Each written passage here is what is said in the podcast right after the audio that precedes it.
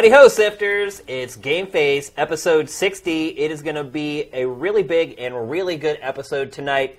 Uh, obviously, we're going to talk about No Man's Sky, the big release of the week, and I would even maybe argue the biggest release of the year so far.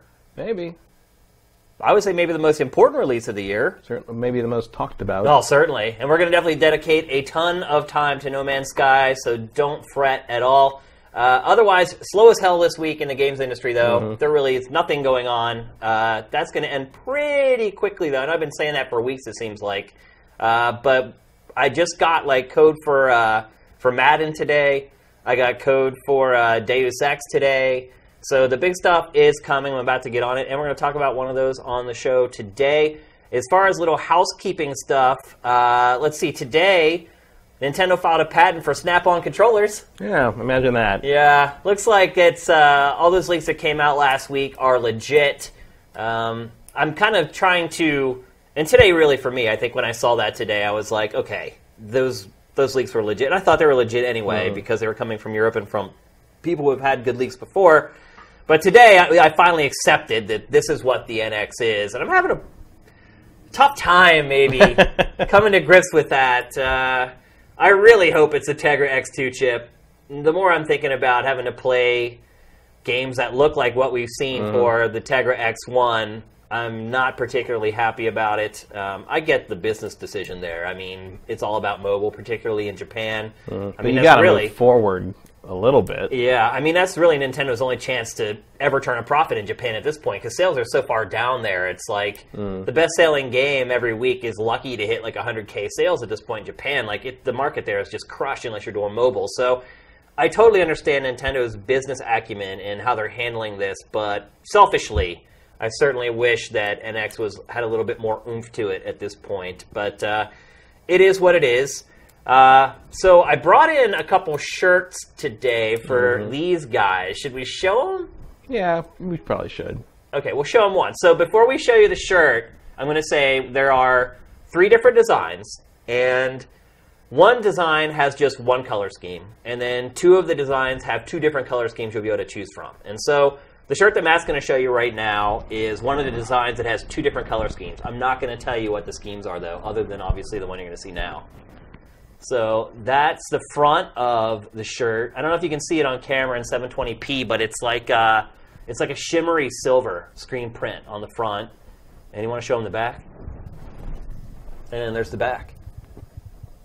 It says pre- premium video game website, Cita.net. So that's It's your very first. soft. Yeah, yeah, they are really soft shirts. I made sure that we got really good shirts, really expensive shirts. Uh, I'm really, really happy with how they came out. In fact, uh, that design is not my favorite design, by the way. There's, uh, I like it, but uh, there's another design that I like way more. And then there's a design that's just for elites. That uh, when I set them in to get the shirts done, I was like, I don't know if I'm going to like this. And then when I saw the first shirt, I was like, oh my god, that's awesome. So I think you guys are going to be really stoked on all the shirts. We still have to build the store. Unfortunately, I kind of hate to tease you guys with these because you can't buy them yet for a while. Uh, but I do want to get you guys hyped about them, and I wanted you to look at them and see kind of the quality that they're at, and uh, hopefully you guys like them. So, anyway, let's cut the BS and let's get to the big six. Technically, the Big Six is also the BS. Yeah, that's a good point. you never should have shared that. you were going to be bringing that up until the day I die. Now, the big six is BS. I, I, I just just going to be a meme Yep. or something. I could see it coming. So I'm surprised we haven't thought of that in like a year and a half. Yeah, yeah, like, it's pretty pretty sad. Should have been brought up in the concept meeting, frankly. Yeah, so uh, let's see. So today, Titanfall 2, uh, there was a big preview event here in LA. The embargo broke today. And so today, all the information about the campaign came out. Uh, next week, all the multiplayer stuff's going to come out. But I think we kind of know what Titanfall multiplayer is. Mm-hmm. Uh, I think the debut trailer they showed for Titanfall kind of gave that up anyway. We kind of saw all the Yeah. cool new features. and then grappling hook and all Yeah. that, yeah. And so the campaign stuff came out today. Matt, did you get a chance to kind of read it and a little bit. I watched the videos. I watched that one video with the guy doing the commentary on them and stuff. Um, it's certainly. Uh, I mean, it looks like it was made. It looks like a campaign with giant robots made with uh, made by the people who did Modern Warfare 2. I mean, it's. I got you, and like he kept talking about like, oh, it's not all like crazy action. Like, well, that's the other thing. The thing I always liked about them when they were Infinity Ward was they know, unlike Treyarch, they know how and when to make uh, an action game Well, they, breathe. they did at least. I don't know if they still do. I don't We'll know if they still do. Well, I mean, we- they haven't made a campaign in this is Modern Warfare 2, Yeah. So it's been a long time. But they've always been good at like knowing that it Well, no, doesn't. they made a campaign for Ghosts. well, Infinity not Ward. these guys though. Oh, you mean the respawn? the guys. Got people, it. the, the Yeah, respawn people who made Infinity Ward what it was Right, when right. Infinity Ward was what it was Right. before the Activision. So I think some of the guys Nonsense. stuck around at Activision and There were worked some, on yeah, Ghosts but the for a little bit, and then a lot of them ended up eventually going over Lot to of- and respawn. um, well, I think most of the remnants were on in, uh, Modern Warfare 3. Yeah, and then uh, right. Everybody right, moved yeah. over to. I think the people who were going to move over moved over, and so. But by that point, in, even Modern Warfare Three showed that like they didn't have a lot of their key people anymore. Oh, for sure. Yeah, Um, definitely a drop off in quality there. So I'm excited to play a campaign by these guys again, and like I know, you know, it's like that weird sort of angle they're taking on establishing that bond between the mech and the pilot, and like there's sort of that thing where like like the the pilot's asking, like, so when did you, you know, when did you bond with whatever, da, da, da, and uh, and whatever character I presume dies, and you take the the Titan, and the Titan's like. It's like I bonded with Corporal, whatever you know, 979 days ago. I'm just, and, he, and he's like, he's like, oh, as long as any of my relationships have lasted, it's like, hey, oh, you know, and and the, and the robot's like noted, and it's like, and I'm like, okay, that's um, that's, Yeah, so- that's one way to take this. So the campaign, Matt kind of gave you a quick synopsis there, but basically uh, what it is is you play as like a grunt, like you're Mm. you're a low ranked sort of soldier who has no chance of becoming a pilot of one of the mechs. yeah, it's That's a pure underdog story, Right. kind of and so he stumbles across one of the mechs, and the pilot is basically dying inside, and so he's left with no choice but to take over the mech, and thus starts. I also got to say, watching this, like, this is the first like video game footage that isn't No Man's Sky I've looked at in like six days, and I'm like, wow, that looks really good. Yeah. I forgot You're they can look like that. Yeah, you can have that much detail and everything in a, in a video game world. No, you're absolutely right. Like I've, I, I'm like you. I've played that game now for 30 plus hours or whatever, and that's pretty much all I've done since Mm. since we finished this show because we were fortunate enough to get the game way early. Yeah, we got it Friday. Yeah, we, we've been playing it for So, quite we, a while. so we, I, I put, I, I'll tell you, like, we'll get to it Yeah, when we get there. we'll but, get like, to it, yeah. it's been an odyssey. It sure has, yeah. Um, so, what do you think of the setup, Matt? It's like a buddy cop, Yeah. like I mean, I, I mean, look, I don't care. Like, just give me some story in this universe. Yeah. Like, you know, that's fine. But like, that it's. I think it's a smart way to sort of like get you introduced and sort of you know. There's also some decision making, like some dialogue Yeah, yeah. So there's dialogue, on. like binary dialogue choices. Basically, be the nice guy or be the jerk. Right. It's like one or the other.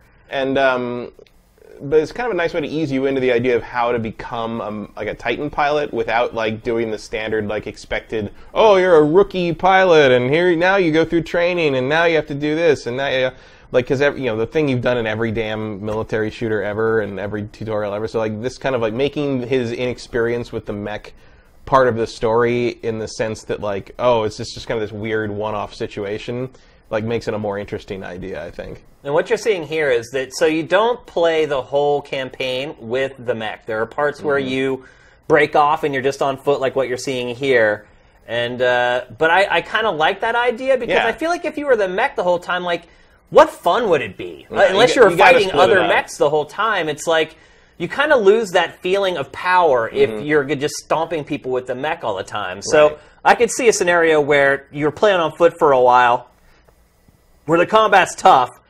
Then you get that moment where you get in the mech and you just suddenly these enemies you're having problems fighting, you just smash and you get that big feeling of like power Mm-hmm. that you I mean it's like you were saying before, you have to have like the peaks and the valleys. Yeah. Otherwise it just becomes tone deaf. Yeah, and, And- and of course the getting in and out of the mech, you know, gameplay loop is like kind of Titanfall's whole thing. Yeah. So you know, a lot of games don't let you do that. You know, Mech Warrior doesn't let you get out. You know, and that, Yeah. that's a cool thing. And of course the fact that they're, you know, AI controlled, so you kind of have they have a personality apparently, and uh, they can autonomously sort of watch your back. There's a lot of cool situations you, I can see them coming up with for that. Uh, one thing I'm not seeing in the campaign, though, is the grappling hook. Like, I wonder if the grappling hook will be a part of the campaign. I mean, you look at know.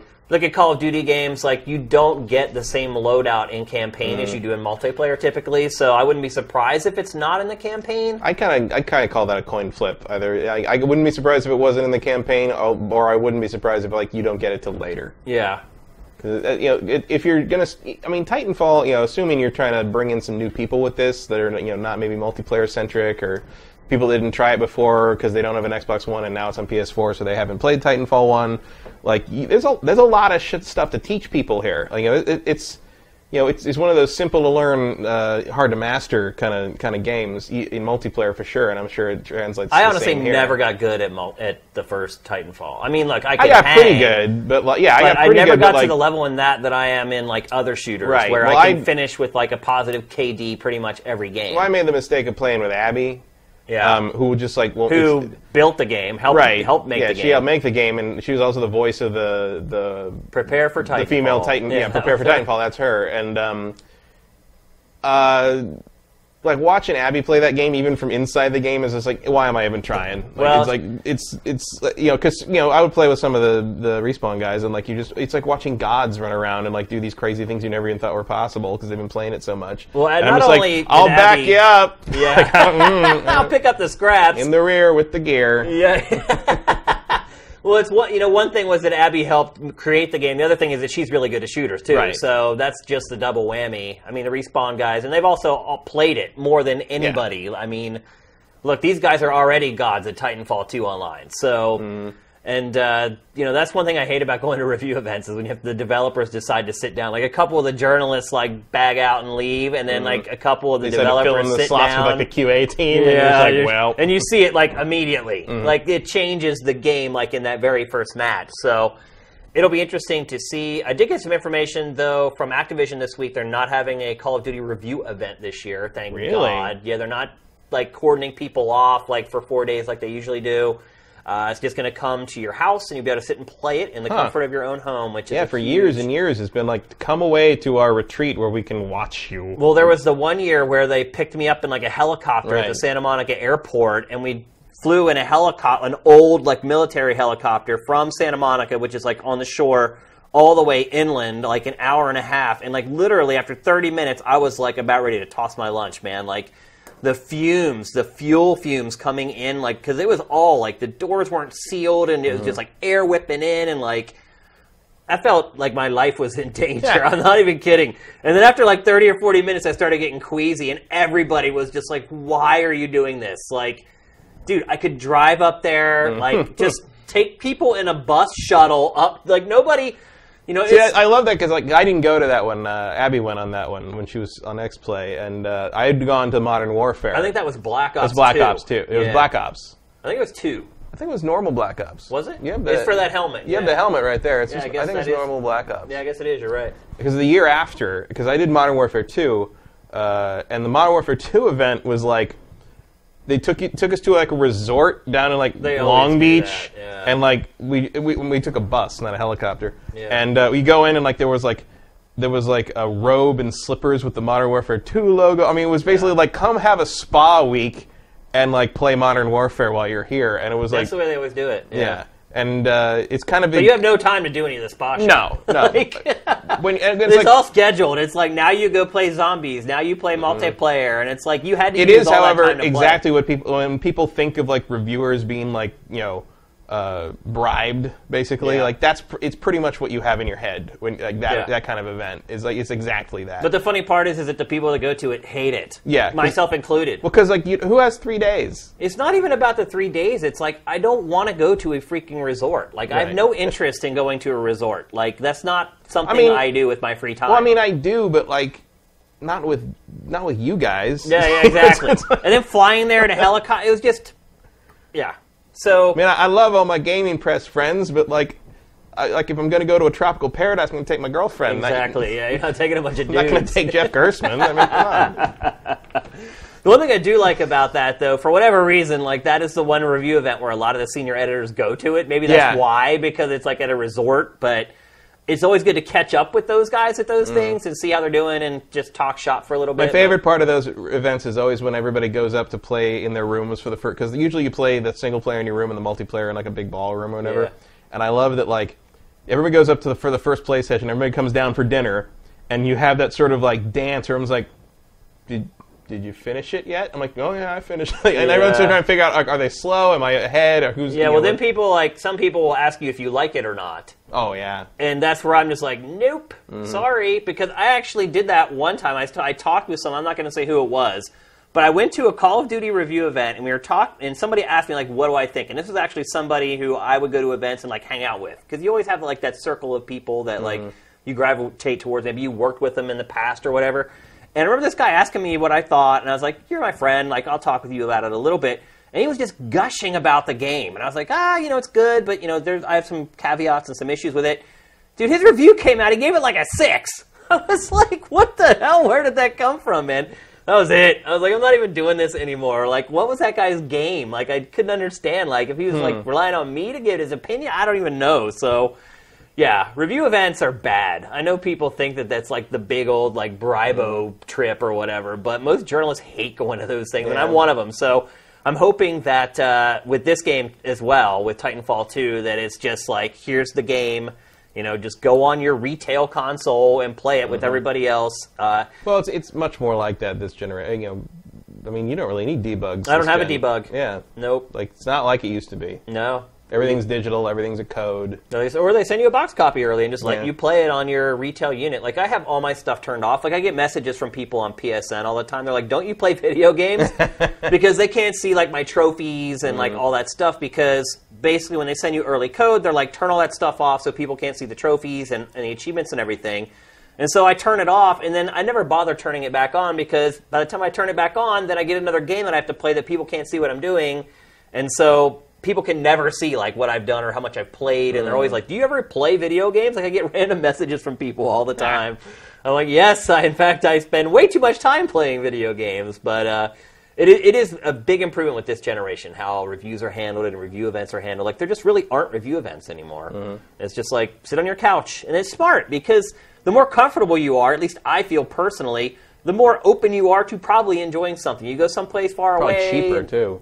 Yeah, cheaper for us, cheaper for the them, publishers. yeah. Like, it just makes too much sense. So, I don't know. I'm pretty excited by what I've heard about the Yeah. campaign from this so far. Um, it doesn't. Like I was kind of in the in the boat where I'm just like, well, I'm just gonna have to pick like be- between Titanfall and Infinite Warfare and Battlefield One, and I'm like, I don't know if I can. I think Yeah. I might have to just play them all. I'll definitely and fit play them them all all. in as much as I was gonna try to like drop one. I'm like, I don't think none none of these three look like they're skippable this year. Well, the good news about it is that the, is that the campaigns in most of these games are usually really short. Yeah. Like you can get through the campaign. Longest Call of Duty campaign in the modern era was probably eight hours long. yeah, I mean, and they've got Battlefield's campaigns are like three or four hours. Oh, yeah. And they're always terrible. Man, Battlefield Three. I reviewed Battlefield Three, and I remember the, that was like the first one with a big camp, like you know, a Call of Duty style terrible. campaign. What a bad time. The Battlefield was. 4 was uh, awful t- as well. The campaign Yeah. in that, like, I have zero faith that the campaign. But I will never 1 will forgive Battlefield 3 for that F-18 level. Yeah. Where that you're just stuck in the cockpit and can't do anything Yeah. except like move a crosshairs on things and shoot them like it's a rail shot. Like what a dumb way to do that. What Yeah. a du- in a in a in a series where like the whole thing is you can f- control all these vehicles and fly planes on the multiplayer and everything like to like lock me into this on rails shooting gallery for the like what a dumb way to do that. Yeah, I think the one thing I would say about Titanfall 2, this may be a little critical, is that I don't know if there's a hook. I guess the hook is that now you can play Titanfall 2 by yourself, I guess. and there's a mechs in the game. But I mean, There's a little more look at the lore and look at the. I mean, there was clearly some a lot of backstory work happening in the that first game, yeah. and like you know all the creatures outside the maps and Yeah. in, in the first game and all that. And it's like you know to learn more about kind of what this world or this universe is. Like that's that's a welcome thing. I think you know I think there's meat to be had there. There was just nothing unique about the camp, at least from what they've announced so far. And look, if we look at the way things go in the past, this was their big campaign. This is their big preview event. I mean, the game mm-hmm. comes out in like what a month and a half, two months. Two months, yeah. So there's not going to be another event where they show off the campaign again. Like typically, like what you get today is probably the majority of the information regarding the campaign. obviously, there's going to be some hidden stuff and secret stuff in the final game, but you will learn about all the tenets of a game at the preview event a month or two prior to its release, which is what just happened. So I'm encouraged by it, um, but a little disappointed that Respawn didn't find something really unique, some kind of cool twist to uh, ma- kind of set it apart from other games, other Well- than the mechs. Well, we, we might. We'll see. Yeah. So let's move on to the next topic. QuakeCon 2016 happened last week. It actually It kicked, did? Yeah, well, exactly. It actually kicked off like the day that we recorded last week's show, and that's how we kind of got the Prey trailer into the show last week. Uh, but all the stuff that actually happened, like really happened in the following days. So we're going to discuss it this week. Uh, for starters, like no Dishonored, really. They didn't No. talk about that game at all. The game's coming out November 11th. Maybe they figured they kind of blew it out with the with E3 enough, or like it's not like QuakeCon's for like multiplayer stuff. I mean, more, look, we still haven't seen a huge chunk of Dishonored gameplay. And also, Dishonored isn't id, so Yeah. I know Bethesda's kind of. I mean, is it some- really its event or is it Bethesda's event at this point? I don't know. I, I'm sure there's arguments about that internally. Yeah. like I mean, because who's probably putting up most of the money for that event? I'm guessing it's Bethesda. Probably. So um, you're right. I mean, that's totally their out. Their scapegoat is that it's not an id game. Uh, but they did talk about three of id's other games, and the 1st one we want to talk about is Prey, and Prey 2017 is it's called right now. They don't have the subtitle for it yet. And one thing I would say is, you know, we saw, we showed the trailer on the show last week, the first gameplay ever of the game. It's an impressive trailer. You're going to see it now because it's still the only footage that's been officially released of the game. You're probably going to see it a couple times here, actually. But here's what I would say: watch this trailer really closely because the information that was disseminated out of this event about this game makes it sound absolutely awesome. So it's by Arcane, as everyone probably knows already, which has the Dishonored pedigree. Um, this game sounds like Dishonored in a lot of ways. Um, first of all, it's an open world game, but it's set on a space station. Which, how big is that space station going to be if it's an they consider it an open world game? Space Station could be pretty big. I mean, that is one part about this kind of rework of Prey 2 that is like the original Prey 2, is that it is set on like this mega like space station. Um, but it has all kinds of really cool elements. It also has like the stuff you'd expect. It has crafting, which they call fabrication.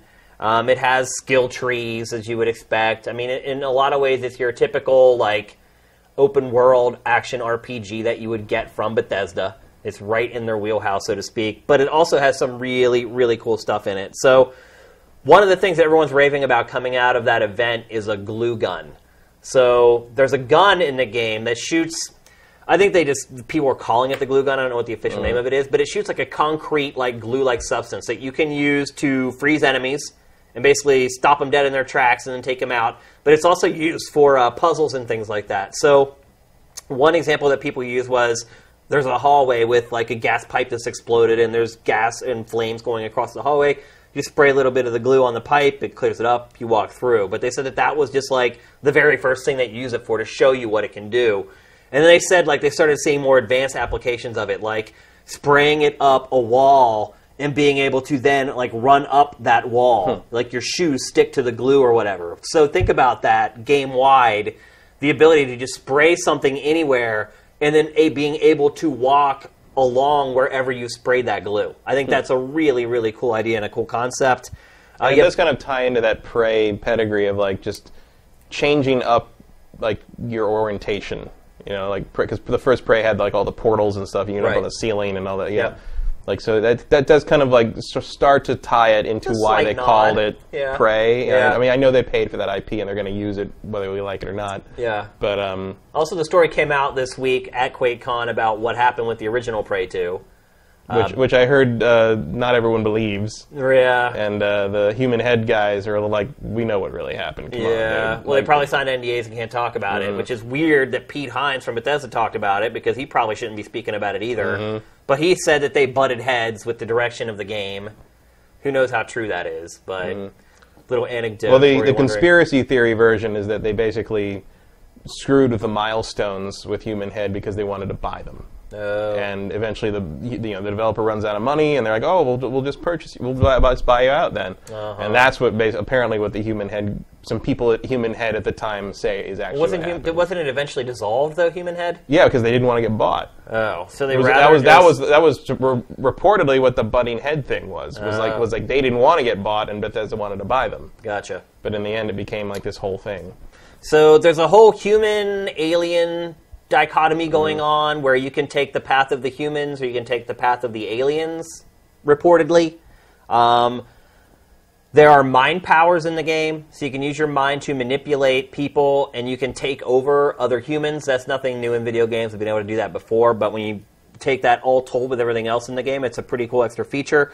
And then you have the ability to take over inanimate objects. Hooray, Geist! Yeah. So it's like Geist. They said one of the examples that they showed was the ability to take over a cup. And uh, Finally, in HD, we can take over a dog food bowl. yeah, exactly. So it has stuff like that too, where you can mess with people. And uh, they said it's a horror game. It's really scary, and uh, I don't know. I'm really excited for this game now. I was kind of lukewarm on it. I wasn't a huge fan of the first Prey. I thought it had some really cool ideas. yeah. Never really fleshed them out well enough. Well, it was one, the first Prey was one of the and wasn't it like super delayed forever, and like when it finally came out, it was like, yeah, this is a pretty standard shooter, except you know you go through portals once in a while, and then Portal came out a little bit, well, you know, a couple of years after that, and you're like, oh, this is what Prey should have been. Yeah, You know, exactly. like, yeah. like the fact that you couldn't manipulate the portals was sort of like what held Prey in in its you know. Because in the end, a portal, if you if you don't get to choose where it goes, is just another door. Yeah. I mean, that's what the word means. So you're seeing the mind powers right now. There's like an apparatus that you have to use that literally has a needle that goes into your eyeball. It's sure to turn some people off. Um, but yeah, I'm really excited for this game now. It's coming in 2017. It's not coming out this year. I'm actually surprised it's coming, that they already announced it's coming in 2017. I'm guessing late 2017. Yeah, probably a Q4 game, I'm guessing. But uh, really excited about that. Sounds like it had a really good showing at interesting. QuakeCon. Uh, Quake Champions was the other game that they focus on big time. Um, put out the first gameplay of that, which Is looks P- this is true PC only? They say. so far, yeah, PC only. Wow. Yeah, they're still waffling on whether the game's going to be free to play or whether they're going to charge for the game. Um, it, from all the sounds of it, there is no single player campaign. It's multiplayer only, to which I would suggest that they probably go free to play. Although I did see this week that Rainbow Six Siege has twice as many people playing it now as it did in the first month of its release. How'd that happen? Word of mouth, I'm guessing. Yeah, I guess I know a lot of people that really love Rainbow Six Siege. I honestly did not have that good a time with it. You can read my game about if you want to see my full impressions on it. I, I think um, if there's another game, if there's another fran- like multiplayer only franchise that could like pull the Overwatch sixty dollar thing or the fifty, you know, Overwatch was sixty on consoles. Yeah. Um, if, uh, if, it, if, if there's another series you could pull the full price thing with this kind of game, it's Quake. Yeah. So Um, we'll, we'll see. So they've shown off four of the characters so far. I think all of them are retro legacy characters. I don't think they've shown off a new one yet The yet. hoverboard one, a legacy character. I think it is. I don't know Quake well enough. To, Yeah, I, I don't know either. Obviously, I don't know either well enough either to be able to tell you. But it, it, it has traits like the character driven games that are coming out now, like League of Legends or like Overwatch. Every character has an alt, a special ability that only they can do. Uh, one of the characters has like a charge, one has a teleport. Uh, they actually end up, and you didn't realize this when, we, when I first watched a trailer, but after reading all the information from QuakeCon, I you watch this trailer and you see all the stuff that, that, that I'm talking about. You can see all the alts happening eventually. But uh, how do you feel about this, Matt? Arena shooters are kind of a dime a dozen right now. Um, I know it has the name cachet, and you know a lot of people are going to give it a chance just based on that alone. But also, I mean, Quake is an old franchise that hasn't been around for a really long time, man. Like, I'm just wondering if you can convince people to pay $60 for a multiplayer only game based on a franchise that hasn't been relevant for almost a decade, really, now. I don't know. I think it depends how big the, the retro audience for that is, and uh, I would say that the audience is probably there to some degree. Um, I am not part of that audience, at least not for sixty bucks. Like Yeah. I, I mean, if it's free to play, I'll probably try it. But like like you know like the Doom multiplayer, I think I've touched once. Oh, really? You never never ended up I playing just it. don't care. Yeah.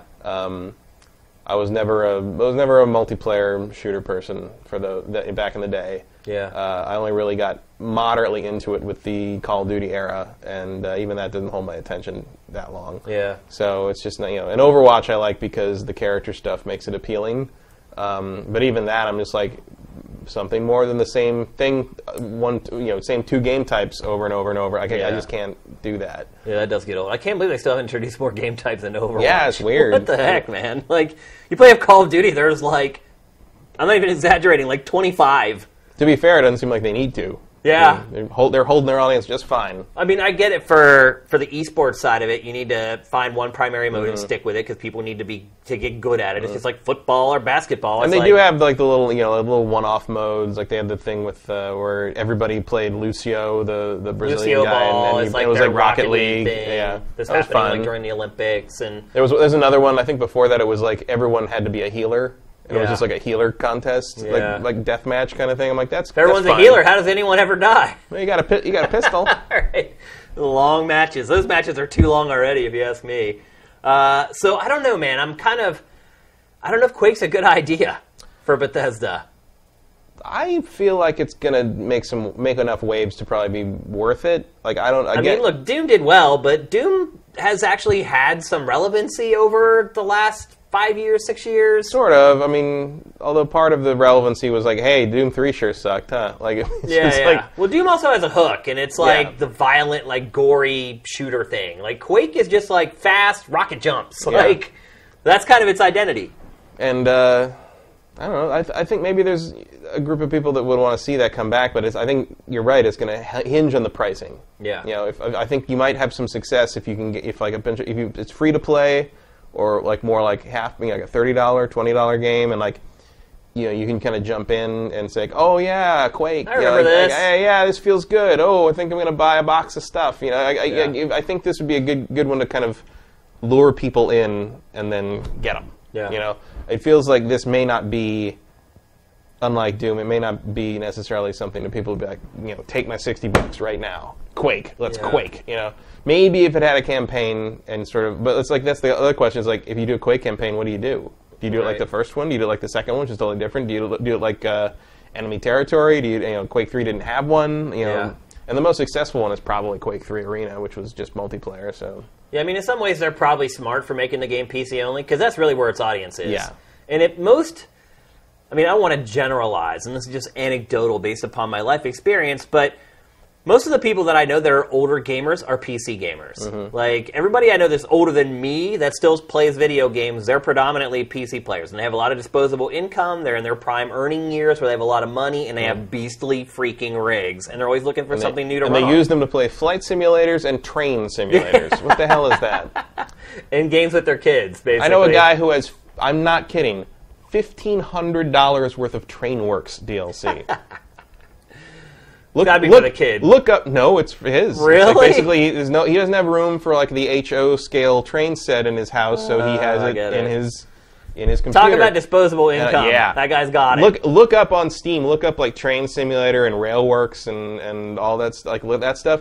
Just and look at the DLC. Look at the DLC. It's like wow. Like, I'm like- going to close down Sifted and start a TrainWorks Lotto website.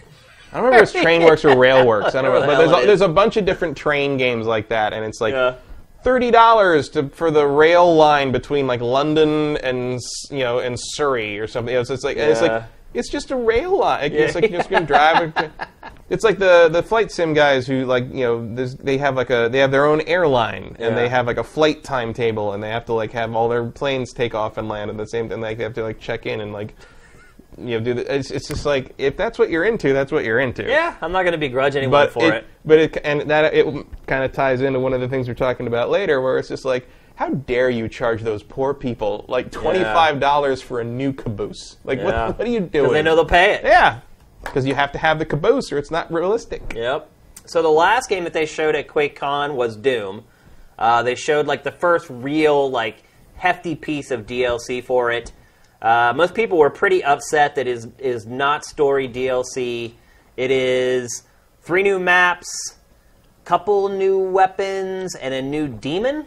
Mm-hmm. You didn't play much of uh, the online multiplayer. I don't know if you played enough to even know, but like there are power uh, ups. yeah, you can become the demon. Yeah, you can stuff, become the demon. So there's a brand new uh, demon that they're adding to the mix. But you know, the multiplayer in Doom did not do well. It uh, it was dead pretty much like a week and a half after it came out, and that was on PlayStation 4, not Yeah, I, Xbox I, One. I only played it a little bit after. I think it was after one, uh, either when we talked about it, like for the when it came out, or like a There's couple the weeks new later. demon right there. They just showed. And basically, like I, I'm like, yeah, I should try that. So I tried it. It was, it was actually hard to find a game. yeah, and the, the other well, here's one one case where the game had too many modes. Yeah, there weren't enough players to support all the modes. So if you played anything but like team deathmatch, there was like no one to play against. So I, I don't know the tact here. I mean, I'm assuming Bethesda thought that Doom's multiplayer would be a lot more mm-hmm. popular than it is, and I don't blame them. I would have assumed that as well, but people seem to not be enjoying it and are turned off by it, and so. Now their first big DLC drop is something that no one really cares about or is going to play. Probably too late to rejigger the strategy. I don't even know. They didn't even announce whether they have any plans for story DLC at all. And if they're mean, smart. They'll try to pivot to it. well, you played the campaign, right? It Yeah. kind of ends like Yeah. there's not really any kind of a cliffhanger. No, but you anything, can just do more. I mean, it's like the old expansion packs. Like, here's more. Yeah. Here's here's 50 more levels. Suddenly, have a fun. new demon appears. A new hell has spawned. I don't know how you would I do don't it, care. They Like, could find a way. yeah. I mean, the, Oh, look, the campaign was so fun. Like, it doesn't really matter what you're doing, right? Another another health thing, health portal opened up uh, on Europa. I don't care. Yeah. Like just whatever you need to do to get me to kill more demons Yeah. in weird situations, go ahead and do that. Yep. So that's QuakeCon. Pretty typical of QuakeCon. That's usually what you end up getting. Yeah. Usually a trio of games that they end up showing off there. Uh, some years less because it seems to have kind of ratcheted its development up over the last couple years. Mm-hmm. Uh, there was a couple years where QuakeCon was pretty lean when it, when it wasn't doing a whole lot. So. yeah, the post rage years. Were, Yeah, uh, it's kind of good to see it have a resurgence. I Yeah. mean, that's one of those developers that I have kind of this special place in my heart for. I've been playing its games for so much longer than a lot of other developers that I definitely kind of root for them a little bit. yeah. So it's good to see QuakeCon become, you know, an annual relevant convention instead of this thing that like maybe I'll go this year or maybe I won't or maybe I'll go next year, maybe I won't. Now it seems to be an event that if you're into Bethesda and its games, it's something you can attend every year and get some really good value out of. So good show, Bethesda. Let's move on. We're going to talk about Gamescom. Gamescom kicks off next Thursday. So soon. It is soon. Um, let me ask you something, Matt. If I called you tomorrow and said, "Hey, Matt, I want to send you to Gamescom to cover Gamescom," would you go? No, Why would you not go? because I don't want to. Just because you don't want to go? yeah. Yeah. That's a long. Like, I'm not going to the other side of the planet for something with no press conferences. Yeah. So Frankly, I mean, yeah. No, Gamescom. no offense, Germany. I love I, I love Germany, but uh, I know I'd just be stuck at that convention center and not be able to do anything fun, German German related, Yeah. French related, or whatever. You know, and anything. You know, I just it's it's like E E3, E3's you know paler sister. You know, right now it's just like. Because like there's nothing new this year. Like other, other years, like Gamescom has been like where it's happening. You know, like where the big stuff was being shown, and like the stuff is like, oh, E3 was okay, but like Gamescom's where the real shit's going down. Yeah. And this year, it's just like, eh, maybe we'll come. You know, it's like, you know, nobody, you know, there's no press conferences. There's not a lot of big Yeah, so no Microsoft press conference, no Sony press conference, either one this year. That's the, I think that is the first time ever for Gamescom that neither one of those two are doing a press conference. Yeah. Last year it was Microsoft only. This year Microsoft's bowing out. It's doing a fan event. EA's doing a fan event. EA's not doing a presser either. I think it's done one every year so far, except for this year. Mm-hmm. Gamescom's starting to look like a little bit of a washout, but the reason I wouldn't go to Gamescom, I mean, it's probably worth it if you're local, just because when are you else you going to get your hands on that stuff? yeah, But in terms of flying from the other side of the world, Yeah, I think honestly, my biggest deterrent to going to Gamescom, and I hate to say it, is terrorism. Like I I wouldn't even have thought of that. really, No. like I thought of it like almost immediately once all this crazy stuff started happening in Europe. Because I mean, what other event in Europe is going to have that many people at it. I mean, there's more people there than like, Like the most important football. Premier League soccer matches. Only because they can't hold anymore at the Premier League. stuff, Right, but, still, I mean, there's like double the amount of people at Gamescom than there is at football games in Europe. Like, yeah, that, that it would surprise me if something like that happened. It would. I mean, Yeah. look, of course it would. Like, I, yeah, you're totally right. It would be a surprise and a shock if it happened, but I still kind of have it in the back of my mind that something could, and like, that coupled with the fact that the show looks to be kind of a shell of itself this uh-huh. year, I would not go to Gamescom. I would just not go because it wouldn't look interesting enough to spend 13 hours on a plane. Actually, I think that's Each more. way. That's more It's than more 13 than that. hours. It's more. It's, well, no, that's about right. about that. Italy was a 12 hour flight from LA. All right, so it depends if you have a stop. Yeah. it's about. It was about. Yeah, 13 hours plus an- a one-hour connection to Sweden. So yeah, it's about that. Yeah. And that's a That's a long, long a long time to be in a steel tube. it is. to, to That's just a flight yeah, there. to see Forza again. Yeah. you know. uh, So yeah, but ter- terrorism would not enter in my enter into my head. It definitely has mine. know. It means Germany, right? What'd you say? It's in Germany, right? Yeah. Yeah, Germans don't let that shit happen. well, we'll see. they better be on their game. Germ- Germany's got that. Germany, you, you got it. I know. So let's let's quickly run through all the products that we we are assuming are going to be shown instead of talking about what's not going to be shown, which obviously not Neo, which Mm-hmm. they've announced that they're having an event September 7th to show off Neo for the first time. Well, they're having an event in New York City on the 7th. The day before they announced that, leaks came out saying that they were announcing Neo on the 7th. Mm-hmm. And so conveniently the very next day Sony's like, "Yeah, there's an event in New York on September 7th." Well, then like, I noticed like on Pachter Factor, Pachter was se- seemed to be implying that it would be next year, Coming out next coming year. out yeah. next year. Um, do you think he knows something, or is that like because because uh, there is precedent for you know S- Sony announcing a new system permutation and then releasing it like within a month and a half afterward. Um, but like you know, but like someone said, like this is the Neo. You know, Yeah. it, it ain't just the PS2 Slim. You know? Well, one of their yeah, one of their consoles though did, was announced and came out like a couple months Mm-hmm. later. So it, it has happened before. And here's the thing about Pachter is that he does talk to people.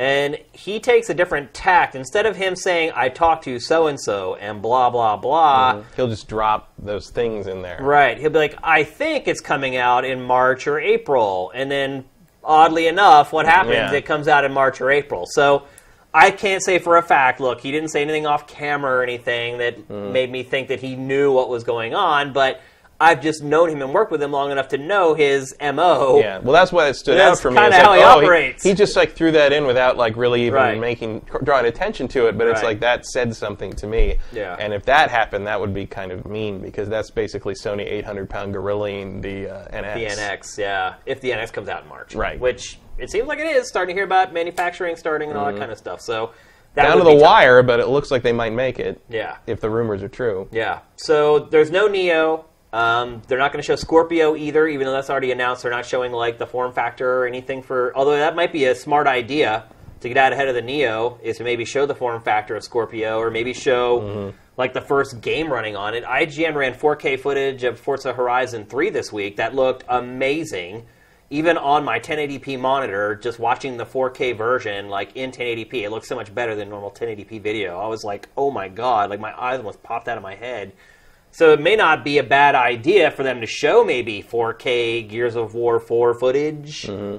I could maybe see that happening, but we're not going to get the hardware there. So instead of talking about what we're not going to get at Gamescom, let's talk about what we are going to get at Gamescom. So Sony's already said PlayStation VR is going to be a huge Right. part of Gamescom. It has to be. Can you believe, Matt? PlayStation VR comes out also in two months. Yeah. Like si- we're 60 days away from PlayStation VR. So, for all intents and purposes, other than TGS, this is the last chance for Mm-hmm. Playsta- them to sell PlayStation VR to the world before people have to pay for it.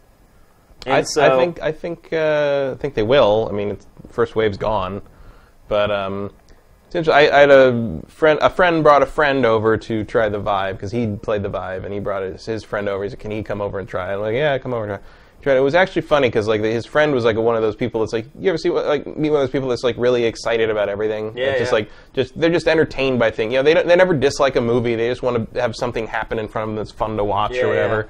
You know, it's not a he's not, not critical about things. They just like, I mean, it, it's a way I can't live. You know, Yeah. it's like But he, Well, uh, someone who's been paid to be a critic, Right. it's kind of impossible to live that way. But I, you know, put him in the Vive, and we ran the lab thing, you know, the lab, and like all these various things, and like just the enthusiasm. Like, you know, he, he like, he came out of it. oh he's my god! He's like, dude, I'm coming here instead of Disneyland from now on. I'm just like, yeah, I'm, I'm like, well, it's nice to see like the, you know, someone that happy. Yeah, it's, it's fun to demo that stuff. Yeah, for sure. And like, and he's like, what are you doing? And he, and he does. I think he does have a PS4, or he knows some of the PS4. I'm like, well, for half the money, you can just get the P- the place. He's like, I'm gonna think for half the experience. yeah, it's true, but like it doesn't. Yeah, I'm, I try to. You know, you try to warn people. It's like, yeah, you're not going to be able to do the moving around stuff, but like, it's still pr- a pretty solid thing. Yeah. And, and I think Sony's lineup is going to be really cool, and Yeah. have stuff you can't It's play. It's going to be really robust things. compared Yeah. to any other head-mounted display. It's going to have way more software. That's, way more games. That writing you know, is already games. all over the wall. And I think it's also going to be like um, stuff that like you can't play on the other two. Oh yeah, I mean they have tons and tons of exclusive games. So it's gonna be interesting to see how it all plays out. I wouldn't be surprised if they announce a couple new PlayStation VR games I from need a European date for Ace developers. Combat. Like that's that's what I'm after. I'm guessing Q4 2017 because they're also making a version of it that's not PlayStation VR. Mm-hmm. So it's not like they're just putting together this little short experience. They need to make sure Oh, yeah. that the legacy Ace Combat fans are also happy with the end product. So I would say you know next like next year, mid late next year for Ace Combat. Uh, let's move on. To the ne- the Last Guardian. This is it for the Last Guardian, Matt. This is the last. can we do a most anticipated games of Gamescom so I can give it to the Last Guardian one last time? Not going to be a TGS. It might be, honestly. Yeah, I mean TGS is. Yeah, I guess TGS would be right before it comes out, like a couple weeks before. It's like the end of September, so yeah. I guess that would be actually its last showing, and it probably will be there. But uh, certainly the last showing for Western audiences. People don't pay attention to TGS, by the way. That's No. Like people here don't give a crap about TGS, and for good well, reason. it hasn't been relevant for many, many years. and years. Microsoft just announced it's not going there again. Remember when year. TGS used to be like the mecca of gaming? Remember when like you'd read it in the magazines, you'd be like, "Man, I wish I could see that just One day." just once, and one day." And we did, and it was amazing. and It was. then, like, it lived up to it. and yeah. like then like we for the next like four or five years, we just watched it decay. Yeah, Like, yeah. Every time we'd go, like, why did we get on a plane for twelve hours to do this? And like now I'm sitting here trying to interview somebody about a, a mobile version of Maple Story. Like, Yeah, what the hell is going on? That's what it came down to. It's like you get to that last day of the show and you're like, we have cruise booked that we're spending like three grand on today.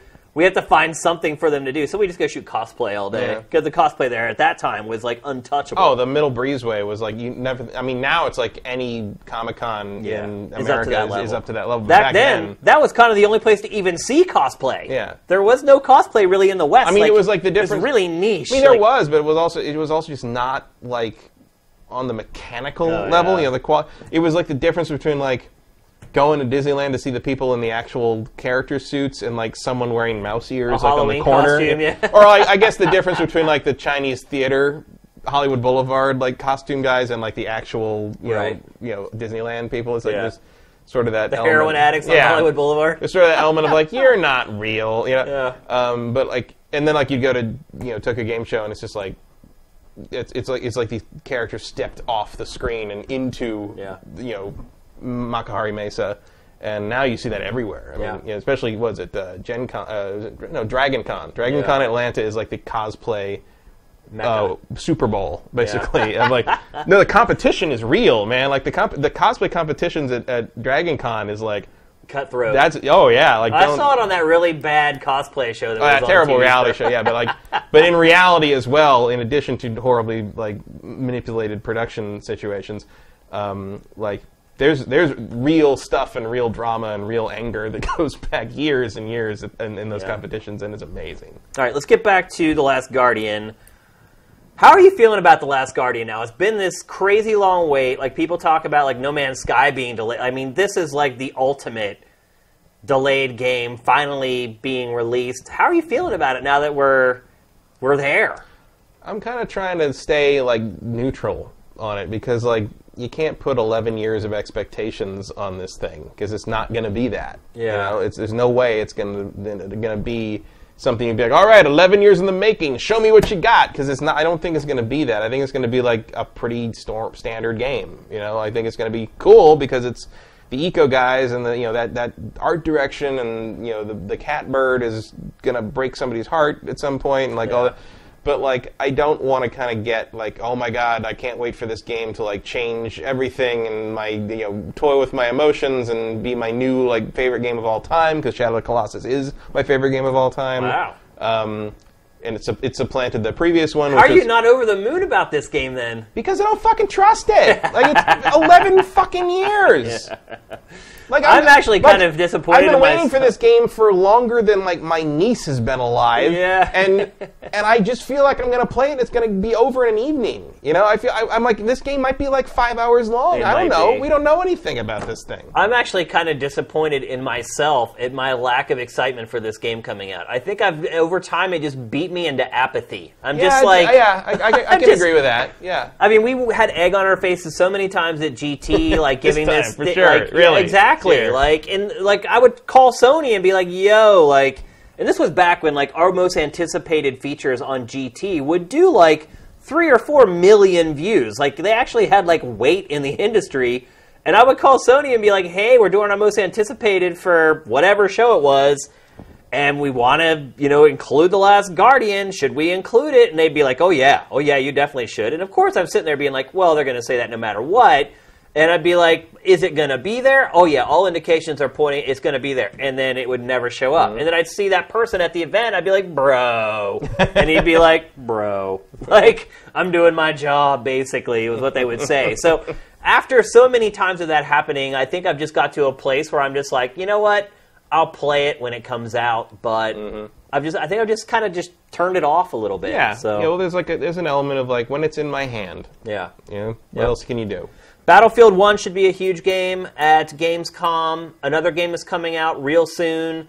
Uh, a game that they've shown a good bit of at this point. They let YouTubers put out like hours and hours of multiplayer footage. We haven't seen really hardly any of the campaign yet, though. No. I mean, if you think about it, like a couple trailers. I mean, presumably some of the trailer footage is campaign stuff, Right. but like, yeah, we don't, we haven't had a campaign trailer or anything. or just like raw gameplay of the No. campaign either. And you know, based upon like we were saying earlier, the pedigree of Battlefield's campaigns, maybe that's for the Mm. best. Like lots of eye candy and not much else in those campaigns. Typically, I don't know why they can't get it right. Like I, I, I don't get it. But uh, so we'll probably see the cam. I'm guessing we'll see the campaign for the first time. Maybe they pull, they do a demo at their fan event. EA does, and we see like actual like here's the Mm-hmm. campaign played for 10 minutes or whatever. Mm. So that's something to look forward to.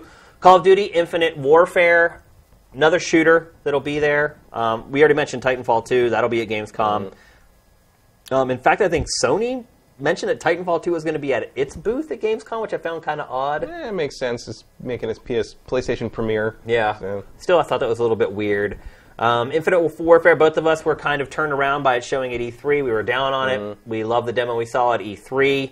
Um, then they put out some weird like cutscene this past week, a co- just just a conversation. I don't know if they were trying to show off like the facial animation in the game or whatever, but I was like, that was a poor decision to put out this weird like I don't even know why they did it. It was just dialogue. But uh, so that kind of dampened me again. I was like, oh, these wooden characters, blah blah blah. It reminded me of like old COD games. And what had turned me around on the game was this demo that we're seeing right now didn't look like a Call of Duty game at all. I mean, look at this right now. like, Yeah. if I just showed you a 10 second snippet right now, what would you guess that game was? well, we didn't know what it was. I'm almost like, is this like Ace Combat? Yeah, like, yeah. Did Ace Combat go space? Yeah, when we were watching it live, we were completely perplexed. So I'm still excited for it. That one Yeah, I thought trailer. it was the designs that we, they'd shown in the previous trailer for the ships, but I was like, I just couldn't believe that this was Call of Duty. Yeah, it's pretty odd.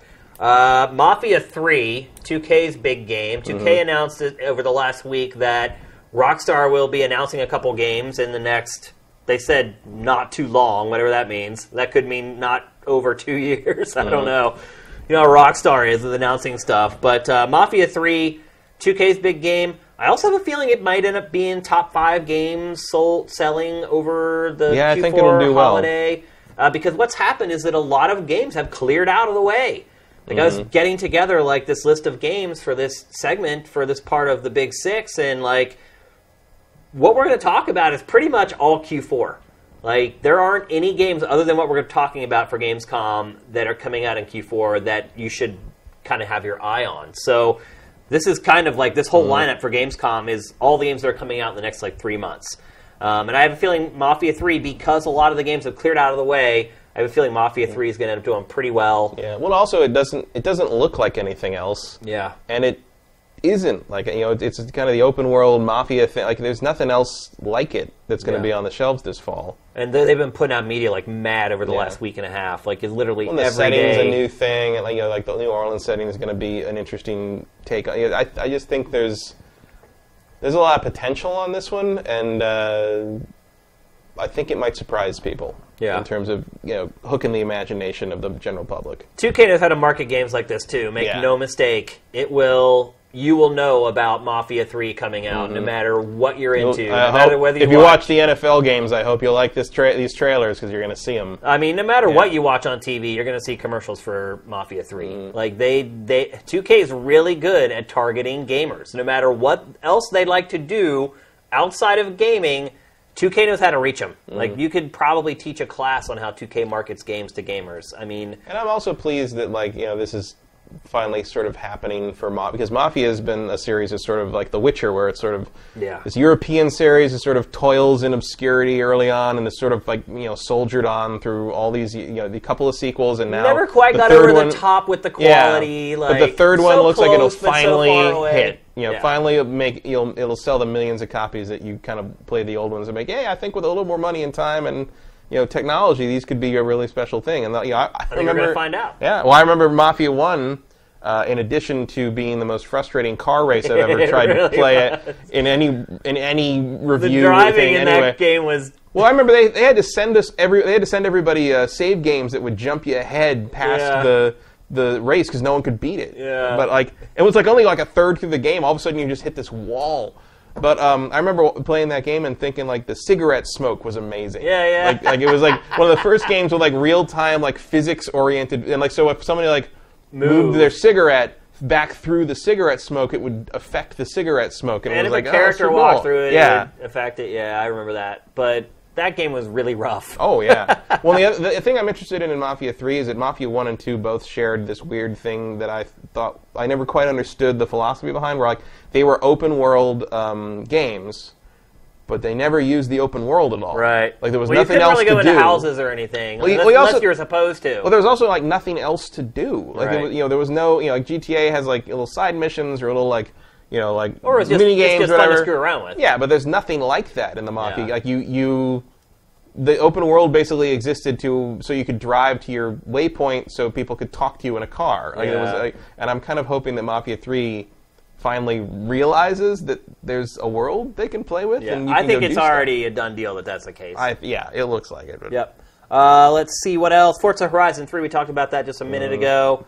That'll be one of the big Xbox games there. That is coming out this year. Gears of War 4 is getting blown out big time by everybody. First, Game Informer had its shot with its cover story and a whole month of exclusive coverage. Now IGN has a whole month of exclusive coverage this month. I'm guessing GameSpot then gets Mm-hmm. September. You're not going to be able to escape Gears of War 4 for the next three or four months, and for good reason. I mean, Microsoft needs this game to sell really well. Um, I don't know. I guess I would say it's kind of the same thing about Gears of War 4 that I said about Titanfall 2. It's kind of disappointing that there's no real unique hook to it, but it still looks great. Um, I mean, as t- time has gone on, they've kind of, you know, when they first debuted it, they're like, here's all these new characters, and now you're finding out that, like, old Marcus is in the game, and, like, Dom is in the game. Like, I feel like I'm probably going to um, play this on Windows. Yeah, on PC. Yeah. I don't blame you. I mean, if I had a rig like you had, I wouldn't play anything off of that thing if I could avoid it. Yeah, I like, so. uh, I would play every game on that PC if I could. Uh, next up, Deus Ex: Mankind Divided. I mentioned review code is out now for that game. Everyone's starting to play it right now. Um, I have not touched it, so I can't really say anything about it. I couldn't say anything about it if I wanted to anyway, because it'll be under NDA. Um, I have a feeling that game's going to be amazing. Mm-hmm. This is definitely their last chance. Like, this is kind of like. Uh, Let's see what horrible political thing they can co-opt this time. Been a lot of PR, questionable PR All choices. lives matter. Big, big mistake there. Well, yeah, and also like the grammar was wrong. Like, what, Yeah. Like if you're gonna rip stuff like that off, like for you know, out ripped from the headlines, at least like make it make sense. Well, this is kind of like uh, Mirror's Edge Catalyst, because remember, Catalyst came out like right around E3, Mm-hmm. and people were like, "Well, should they show it at E3? Should they not?" And they probably should have Yeah, it couldn't have hurt. because it was basically the same deal. It came out. I think did it come out exactly on came E3 out the week the before. week I think it was the week before. I can't remember. I want to say it was like June 8th or something, and then, then E3 was the following week. Yeah, but this is kind of the same deal. Like it comes out like a few days after Gamescom ends, so this is really Square Enix's last chance to really blow the game out and get people hyped for it, and more importantly, get them to pre-order it. Uh, so I'm ex- expecting to see something pretty spectacular from this game Mm-hmm. at Gamescom. It kind we kind of need to see something spectacular. I feel like this game's tracking pretty low, Yeah. or at least lower than it It's should been, be. I mean, it's been. Around, I remember, like you know, you and Marcus talking about it when they first showed Yeah. it, like a long, long, Yeah. many moons ago. But I could feel like it's really sort of fallen out of the mind share. this might have been in one of the first ever episodes of Game Face, Yeah. actually.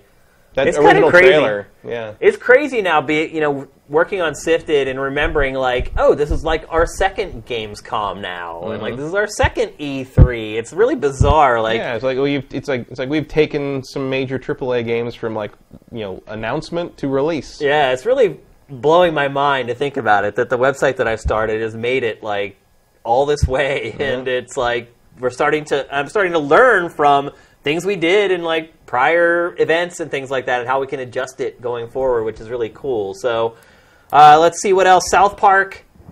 I don't know if they show much of that there. It is Ubisoft. It is Europe. So I wouldn't be surprised if they show something Maybe new. some. But I I, mean, also, wouldn't be surprised if we see nothing from it. It's also a ways out. Like I Yeah. feel like maybe they might just be recycling the E3 behind closed doors demo for this one. Could be.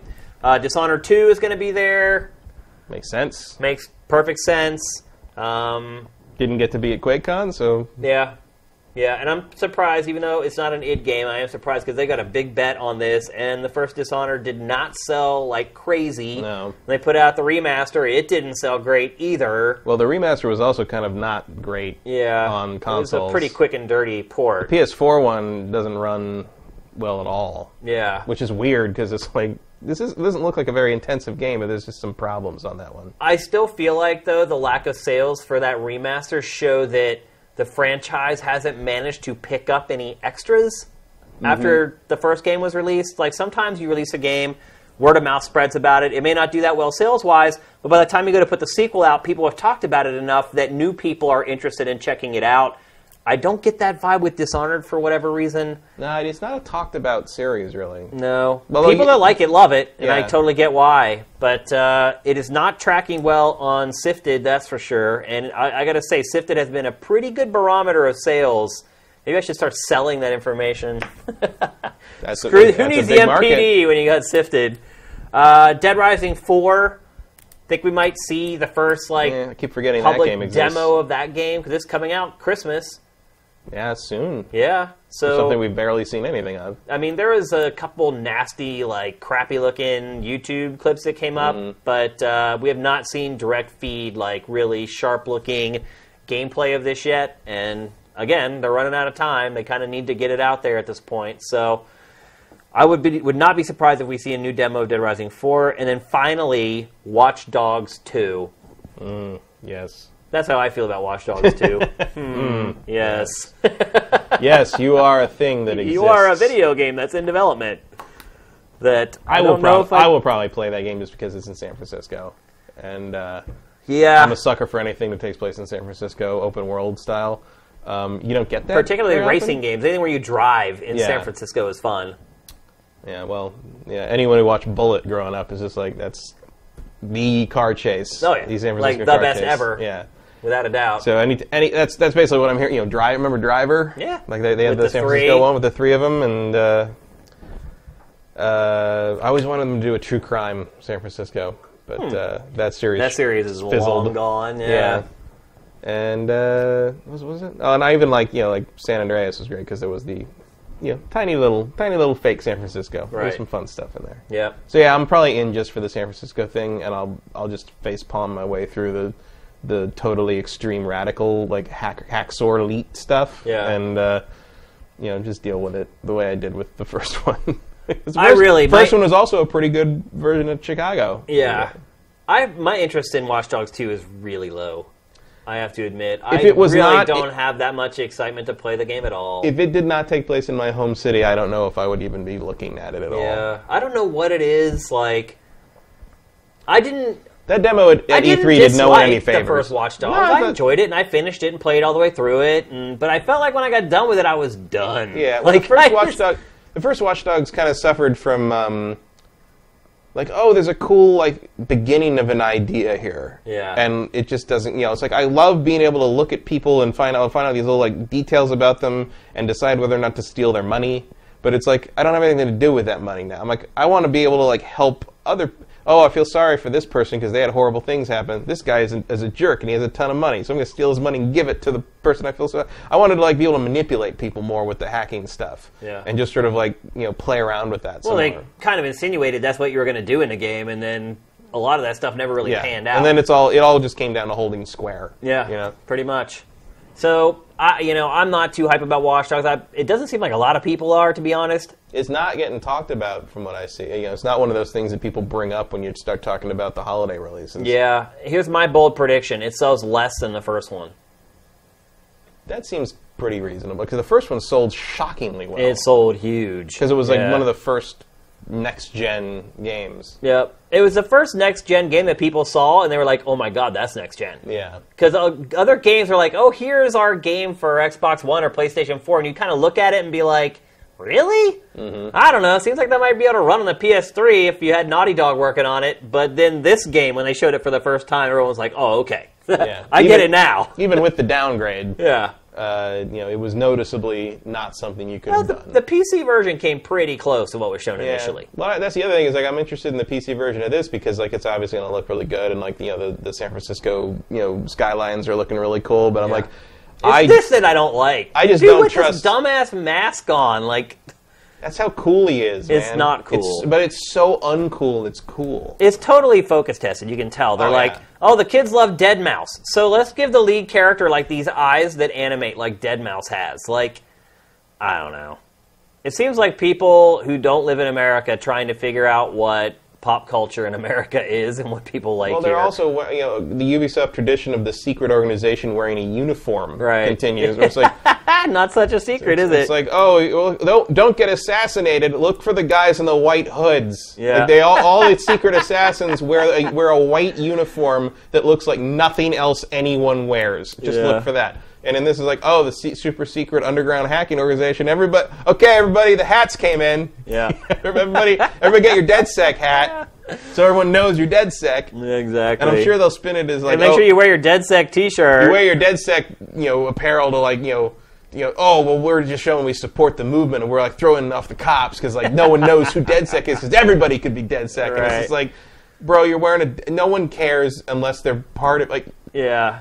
It's like I don't wear like caps for baseball teams I don't like Yeah, to throw off people that.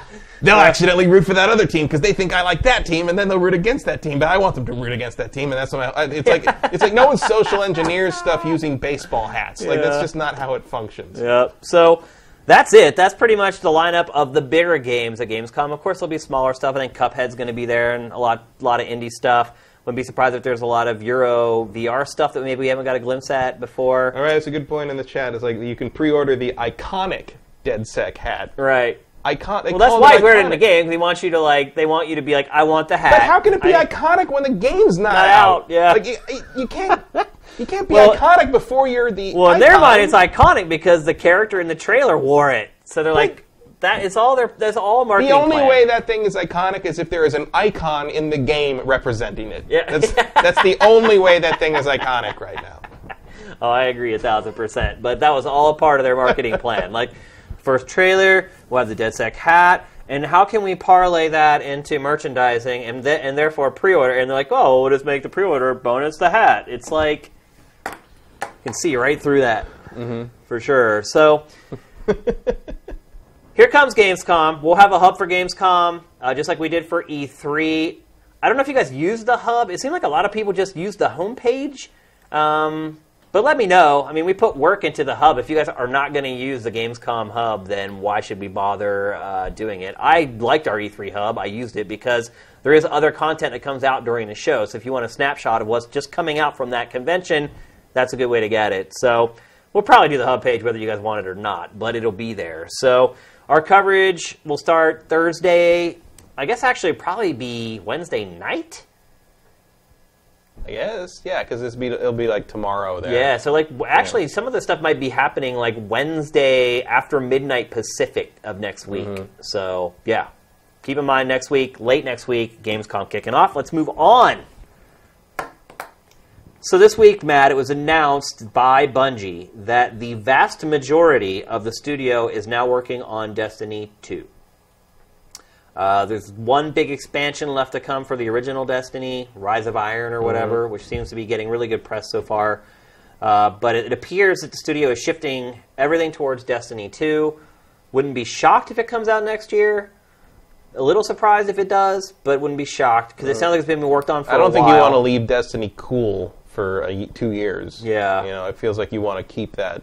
Yeah, and well, you know, one of the guys, one of their lead developers left, and one of the things people cited was that Destiny 2 wasn't coming along as well as they had hoped. Like it was, I think originally it was scheduled for this year. Well, that seems like a tradition then. Yeah, I mean, the first Destiny, from what we understand, had a lot of problems. it did. Yeah, and uh, that's kind of the point of this topic of the Big Six. We want to talk about the problems the first Destiny had that we hope will be fixed for Destiny 2. Full disclosure, I played Destiny until I finished it, finished it, and never went back to it. Matt, you played a ton. I played about 100 hours. Yeah. Uh, never did finish that damn f- first raid. Uh, and I didn't really play the expansions much. I played.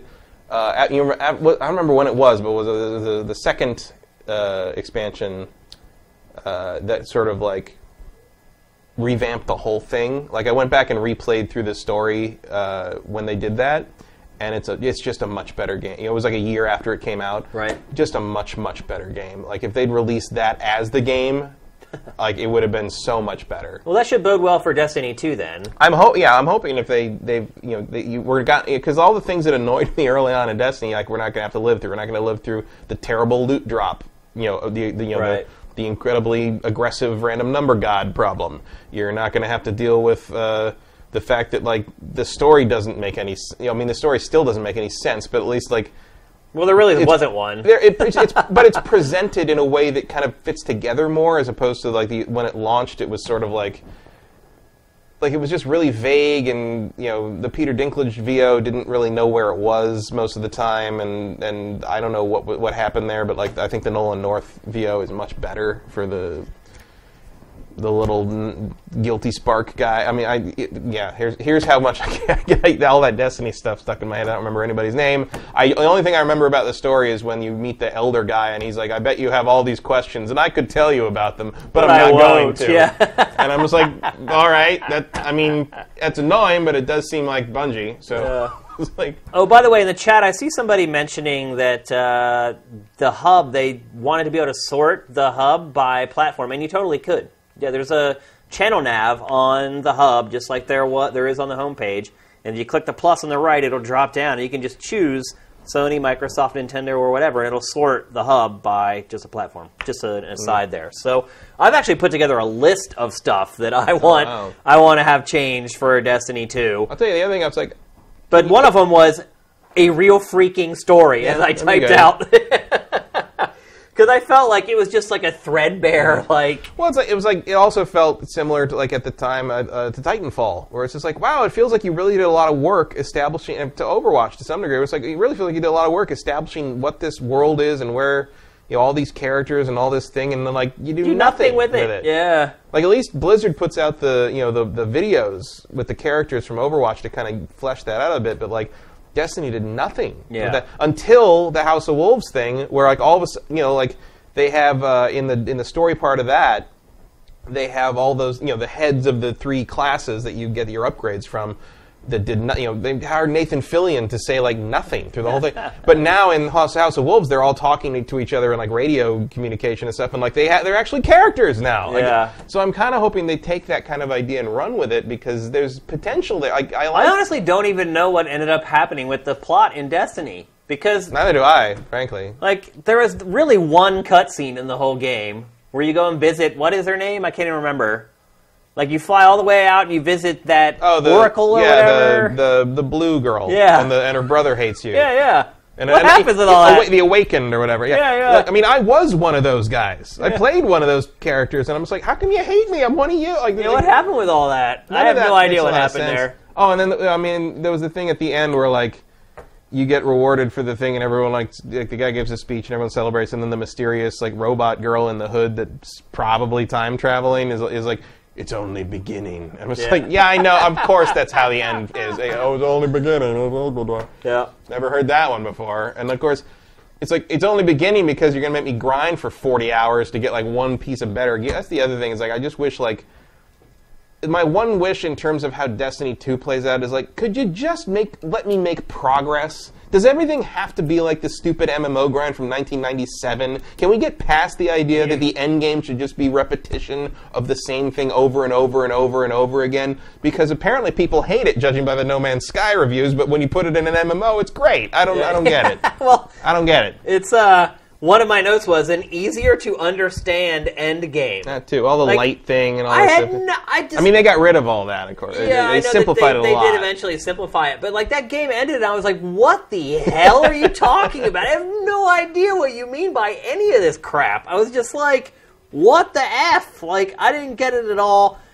More like simpler terminology, like the words, like just the words that they use in the game. It's like I think the terminology is too simple because everything's named like the the traveler, the everything's the basic fantasy word. Like there's no every. It's just like they transmuted every kind of like I fantasy. was talk about that stuff. I was talking about like the weapons and Oh. like all the like. I can't even pronounce the names of most of the weapons. you know, like the game. Gjallarhorn. Yeah, like I honestly did not know how to pronounce that, and Impactor pronounced it in an episode, and I was like, I guess that's how you say it. And how the hell did he know how to say it? Like, I had no clue. Pachter looks like he might have some Viking in him. Yeah, there's like Yeah. eight million consonants in that word. I'm like, how do you even pronounce this? There's like two vowels and like 50 consonants. Uh, what else? Better character customization. Yeah. Dude, the character customization in that game for a game that's all about doing emotes and corny little dumb sh- crap, like the character I've never felt attached to my character in that game. I mean, the Taken King fixed a lot of that. So, I mean, real. I mean, I know you never went back to it. Go Yeah. back to it. Go play it now. Yeah. It's different. It's so Well, I'd have to pay to do that, so that's not happening.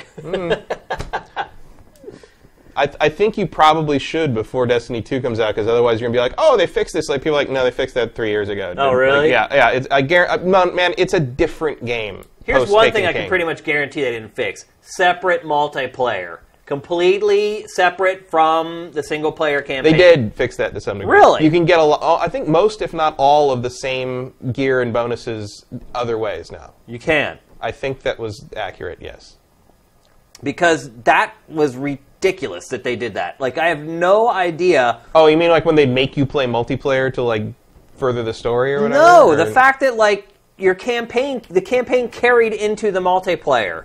So oh, so you're using your character. In that. Yeah, didn't like I that. Hated didn't that. Yeah, that's it's so stupid. It makes it unbalanced. Like I know how like the weapons were technically on the same level, but the people who were longer farther along than you could use the better weapons. Like sure, if you had that same weapon, he didn't have an advantage or she didn't have an advantage over you. But there were times where you didn't even have access to weapons that other players had mm. access to, and that to me is just wrong. Like Well, I think more the, the the bigger problem was that they had guns that were specifically overpowered because of how they. It didn't matter that what level you were if everyone was the same level. There were specific guns that if you happen to find that that gun, like you know. Uh, like the burst fire assault rifles were way better for a while, and then the Right. revolvers were way better. Because it was just the way they worked in terms of how they kind of flattened that curve. Yeah. And when you flatten that curve out, the performance of some of those guns got crazy. Yeah, or they could just ditch the multiplayer altogether. In all honesty, like I never really enjoyed I, it that much. I actually played a fair amount of that multiplayer. I I enjoyed it well enough, but like one of the reasons I enjoyed it was because it was so like well, lopsided that no one was really taking it particularly seriously. So it was actually more fun to play. People were just going like I'm just grinding for stuff. Like we're just going, and like I had a good time playing the multiplayer. But I never really you know after I, I probably played. Of the hundred or so hours I played of that game, I'd say about twenty were multiplayer, which is a lot for me. that is a lot for you. Easier, quicker travel. Another thing that I had. Also, like, let me do something with my damn ship. Yeah. Like, why are you giving me all these like ship things if like It's Oh, just I'm just a vanity. load screen. Like, what, Yeah. like, how, where's my dogfighting like multiplayer thing? Where's my? The travel thing's obvious. I mean, Why can't it that be was a- probably the most oh, common Oh, yeah. complaint about the game. Well, look, man, like, like the travel between planets better be like No Man's Sky right. in Destiny well, that, 2. you know that's not going to happen. well, it should be though. It like, should, but it'll. Ne- that's not going to happen. No, but uh, I mean, especially like with stuff like that Infinite Warfare thing, where it's like, like I don't. I They think seamlessly transition from yeah, all this different I stuff. think I think you're out of excuses for not having like actual space stuff now in this game. I'd Like, agree. Especially after teasing me with that damn ship for like the whole first game. Like Yeah. I don't understand why. Who cares? Like who cares about it's like it's like the the dumbest like you know cosmetic upgrade in MMO history. Yeah. Is like look at look at my ship that's made out of like the same five parts as yours, but it's orange. yeah. It's like what do you? it just really felt like something like they were going to do something with it, and they never did. Yep. And then my last note that I have is less repetition and better, longer lasting rewards for playing the game. Mm-hmm. Like, that's why I never really continued on. I'm like, I'd like to keep playing and start into this whole other, like, tree of light or whatever the hell they called it. But then I realized you're just doing the same crap over and over again that I had already done over mm-hmm. and over again. They're just they just need more content, particularly with the base game that you pay sixty dollars for. Mm-hmm. Well, also the the thing was, and you know, the Taken King brought it up to code to some degree, but there was just this constant problem of like. It did all these. It was like Bungie played like an MMO from 2004, like Warcraft from 2004, and it was like, "That's good enough. Yeah, That's how we're going to make this." They're And not going to expect anything completely more than this. ignoring all the quality of life things, and then it's like it doesn't have to be that. It's not even really an MMO. It's just a shooter where you not, yeah. where you play with a, you know. There's a hub with a bunch. Of it's Phantasy Star Online. It is, frankly, yeah. that's what it reminded me of the most. Yeah, me too. And like, it's an online multiplayer game, but it's not an MMO. So stop making me suffer through all the MMO tropes from like 14 years ago. Like, Yeah. why why am I stuck grinding for gear? Why can't you just let me like finish this one?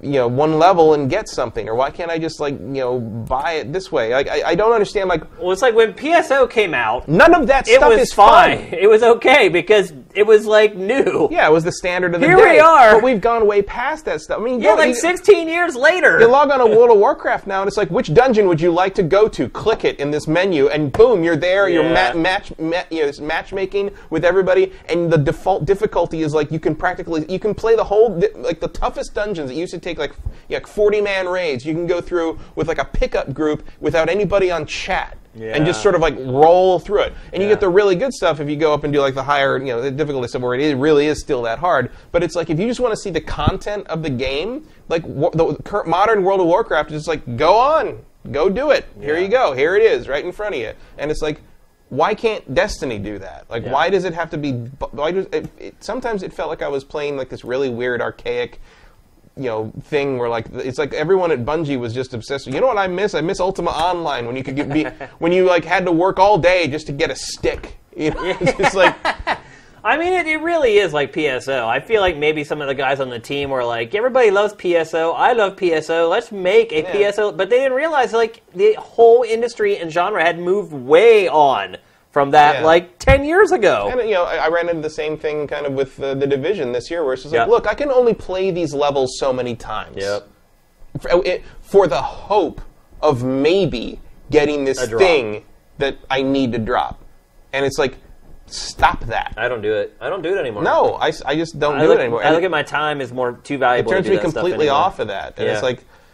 And it's like it's you know it's like one thing if you're sending me through new thing even if it's stupid stuff like the No Man's Sky thing where you're like oh well at least it's a different world I'm on that I'm grinding through. But if you're going to grind me through the same mall level over and over again like in the, the division like there's a, that thing in the because it's like it's like PSO. I played Phantasy the original Phantasy Star Online and it's like little expansions in the Dreamcast. I played that game for 500 hours. I don't even know how much I And played it. Like probably that as was just the much. one ca- on the one character. It's probably more for the other character, but my main character had 500 hours on him. And by the end of, by the time I stopped playing that game, to this day, if I hear the title screen music for that game, it makes me nauseous. It does. It gives Because me chills. yeah. I love the title screen music. For I a like it, but it makes me. All it does is make me think of all the grinding and all the repetition and all that. By the end of that game, I hate. I hated playing. See, I didn't grind it that bad, but I also got like the Meseta cheat where like I was able to just buy everything I wanted.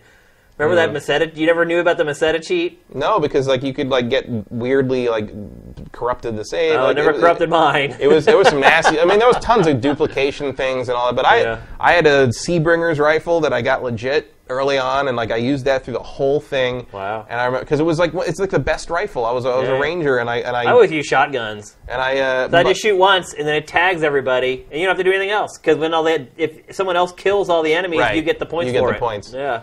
But like, uh, I used the Seabringer's rifle to hold. I mean, ninety percent of the play, I it dropped like the one of the first times through the game, and it stayed. You know, it was one of the best weapons You in the got game. lucky. Yeah, super lucky. and uh, I couldn't even use it for because you had to like convert it from like Right. the thing, and, and like you had to like actually turn. So I, had to, I didn't have enough money to do that, so I had to wait until I could do that. Uh, and then I used it the whole thing, and then we got to episode two when that uh, this episode two got released, and all of a sudden the Seabringer's rifle was garbage.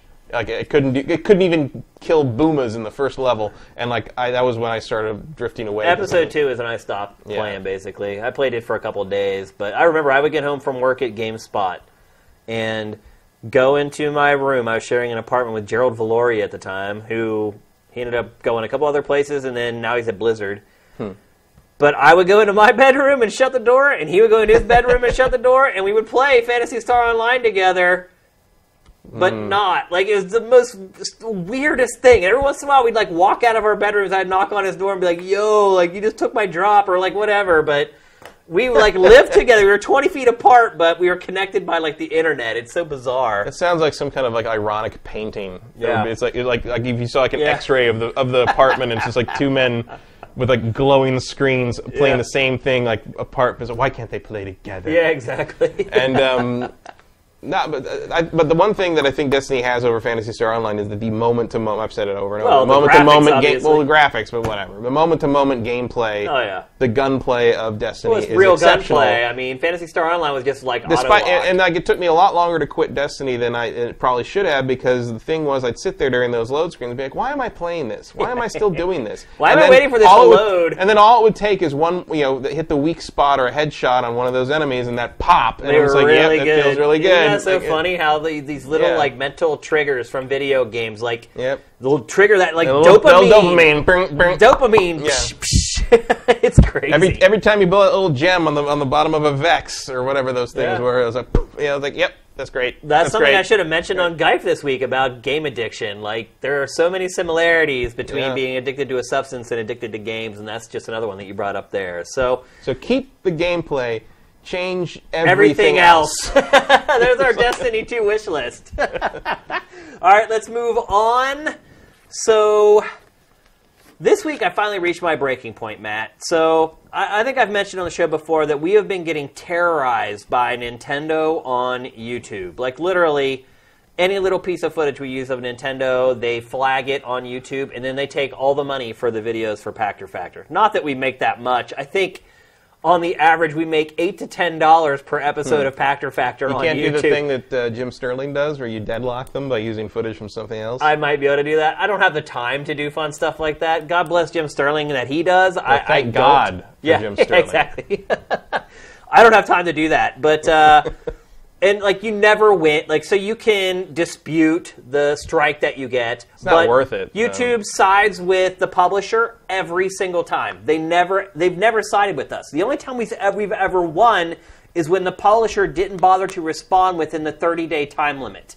So, but the caveat with that is, is they you don't make any money during that 30 days. I think YouTube is going to change that finally here in the next couple months. But from my experience, like it wouldn't change at all. Here's a funny thing too. Somebody reached out to me on Twitter today and was like, "Game Face should be free on YouTube. You can make all the money off of the ad revenue." yeah, I don't. I I don't think was people like- know how things work. I was like, "Dude, we make like five dollars per episode of Pachter You Factor." should just have the fairies fly the gold from the cave to your house. Yeah. Like, what? what are you thinking? yeah, yeah. Yeah, I just responded like, "You need a thousand views to make a dollar." He never, he never replied. So anyway, so I've been dealing with this with Nintendo, and if you do, if you do challenge the strike, and they do respond, like they win every time. And mm. the way YouTube is set up is if you if you dispute three times and lose, your channel gets deleted. I think I've mentioned this on the show before. So I just got to the point where I just don't even dispute them anymore. 'Cause We mm. already have two strikes. Third strike, our channel's deleted, and I can't. We can't do that. We cannot lose Sifted's official YouTube channel. So basically, these publishers are just stealing from us. Like our work, all the time, all the money that we put into making Pachter Factor, and we show a five second snippet of a Nintendo game while he's talking about that very specific Nintendo game, and Nintendo gets all the money. Like, screw you, man. That's insane. I mean, that's a YouTube thing more It a Nintendo is. thing. well, but no, it's not. A, no, it's not. So here's my point. So That's YouTube's policy. The, the YouTube's policies are garbage. for No, that you, kind of thing. it, it's a joint. It's a joint venture between the two because nin, up until recently, Nintendo and 2K were the only publishers that do this. Everybody else doesn't care because they look at it like you're promoting our game, uh. you're showing our video game. You're, Isn't it automatic though? Don't they like basically upload? Like, No. isn't it like that thing where like the you, publishers have to do it. Like they have to have people. Right, but I mean, like you, Nintendo didn't specifically look at Pachter Factor and be like, No. nail it. No. Like, like No, they protect have, their stuff. They have this like, they have like it's like the movie. They companies. fingerprint their They stuff. fingerprint is what it is. Yeah. So, but Nintendo and 2K were the only ones that were doing it. And so after a while, I kind of figured out. Don't tell anybody.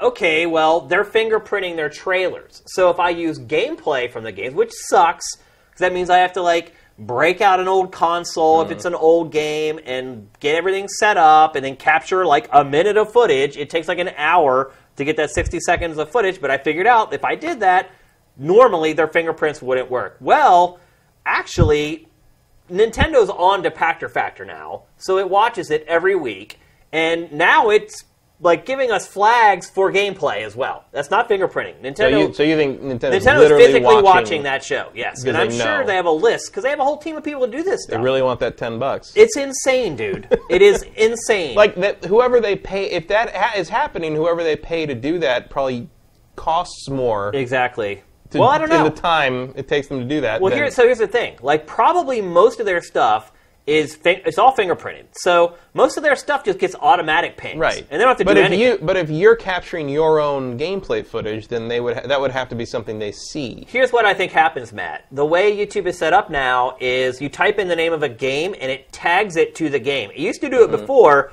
but the game wouldn't actually be tagged to it. It wouldn't show up like on the video. So now, if you type in the name of a game and hit enter as like one of the tags, underneath the video you'll see like the box art of the game and the name of the game. Oh, and yeah. I what what I think happens is is if you do that, Nintendo or whoever gets a list of here's all the videos on YouTube that have your game in them. Mm. And then I think they can go through and manually like look through them if they want to. That's the only way I can figure. Like they pinged Pachter Factor with gameplay. So I had kind of learned how to deal with like Nintendo and 2K, found a workaround. This week's Pachter Factor gets pinged by Ubisoft. Hmm. Now Ubisoft is jumping in the let's make money off of somebody else's work, even though it's fair use game. And it that was it. That was my breaking point, dude. So today I'm sitting there, I'm like thinking about it, I'm like, I cannot believe these publishers are so greedy that they think making like a couple pennies is more important than having like a show talk about your game. Like to me, the cost benefit analysis of that does not work out. So I started thinking about it, and I'm like, these damn publishers are so damn greedy. What really bothers me is that this week was the week when all the financial reports came out for pretty much everybody. Like EA, Ubisoft, everyone. It all came out this week. Every publisher is making like record profits right now. I mean, they are swimming in money. EA stock price higher than it's ever been. 2K stock price higher than it's ever been. Sony, almost all its revenues coming from PlayStation now. Mm-hmm. Like the games industry is doing great, except the UK, which last month the lowest month on record for retail sales in the UK. That's scary. Brexit fallout. I I guess I don't know what it is. There's a lot of people pulling out because of Could be. fears of tariff problems or whatever. Yeah, I don't. It doesn't sound like a lot of it's like warranted, but it's like it just scared off a lot of. Well, they jacked up the price of Vive Yeah. in the UK because of Brexit. Anyway, I- we're, we're getting off Mm. my rage because I am pissed off about this. So, it could be worse. It could be in the UK. Right. So these companies are making. It could be worse. These companies are making money hand over fist, more money than they've ever made, and they're still being greedy. It's like it's not good enough. And so I started thinking about it, and I'm like, okay, well, they're doing this jacked up stuff on YouTube. What else are they doing? And dude, I started putting together a list of the ways video game publishers are basically squeezing their fans for every penny that they can. And a couple things happened in the last couple weeks that also have kind of started leading me down the path of talking about this. So, the first thing that happened was archive.org put up like the first five years of Nintendo Power archive. These have no monetary value at all. They are magazines about video games that were released 20 years ago. More than that. Maybe the only value they have is that there are strategy guides in them for some of the games. That's the only thing I could see. for games you would. Yeah, I really need a strategy guide for Mule. It's Right. like, it's Well, not gonna, If you're playing an old first party Yeah, game, that's every, you every get it on get on Game, GameFAQs. Facts. Like you don't Yeah. need it out of Nintendo Power. I mean, that's ridiculous. So- Nintendo Power, that archive was purely because I read that when I was a kid, and I'm reading it again, and it made me feel good. Like Yep. that was the whole point of that archive. Exactly. And Nintendo made them take it down. Of course they did. So on the 30th anniversary of Metroid, Mm-hmm. Nintendo has done nothing for the anniversary of Metroid other than Federation, Federation Force, Force. which everyone hates. but otherwise, it's done nothing. Like for Zelda, Yeah. it had like the crazy concert series that it did. Um, This is tradition, though. I mean, you remember when the 25th, because Zelda and Metroid share an anniversary. Remember when the 25th anniversary, they did all the stuff for Zelda, and there's all the fan art of like, what they would show like uh, the partying Zelda characters in the back, and then it was like Samus with a Crying Metroid in the background. No, like Samus and, with and Metro, with a Metroid, and Metroid is bringing her like a cupcake with a candle on. it, and She's like, "Thank you." It's just like it was just like the, it's the saddest fan art you've ever seen. Yeah. It's just like all the Metroid 25th anniversary celebration, like lonely Samus or like you know ignored by everyone. You know, it's it's it's, it's tradition now. well, this year, Pokemon's 20th, they're blowing that out of Yeah. the water. But and Metroid 30, nothing. It's, Nope. It gets nothing. So this guy had, be wor- had been working on his own version of Metroid 2 Return of Samus, which released on the original Game Boy. Mm-hmm. And Nintendo, look, to be fair, Nintendo does have a version of it out there for Virtual Console. You can actually pay for it and play it. But this guy painstakingly recreated this game by hand, releases it on the day of Metroid's 30th anniversary. Next day, shut down. Eh, it took longer than I thought. A day? It was a couple days because it was the weekend, so it, the legal guys didn't come in until Monday. Was it the It was, weekend? it was over the weekend. Yeah. Was it? It was. It wasn't until Monday that they shut everything down. It was because I, I was surprised it took that. Long. I long. got it. I downloaded it. Oh, I got it. Of course, everybody got it. Like that's the thing is like you know it's like uh, Sega shut down this this because the Streets of Rage remix thing from several years. You remember that? Like it was it's all three games and like a hundred extra levels and like you can play it all at once and however you want. It's amazing. It's amazing. Um, and Sega had it shut down within 24 hours.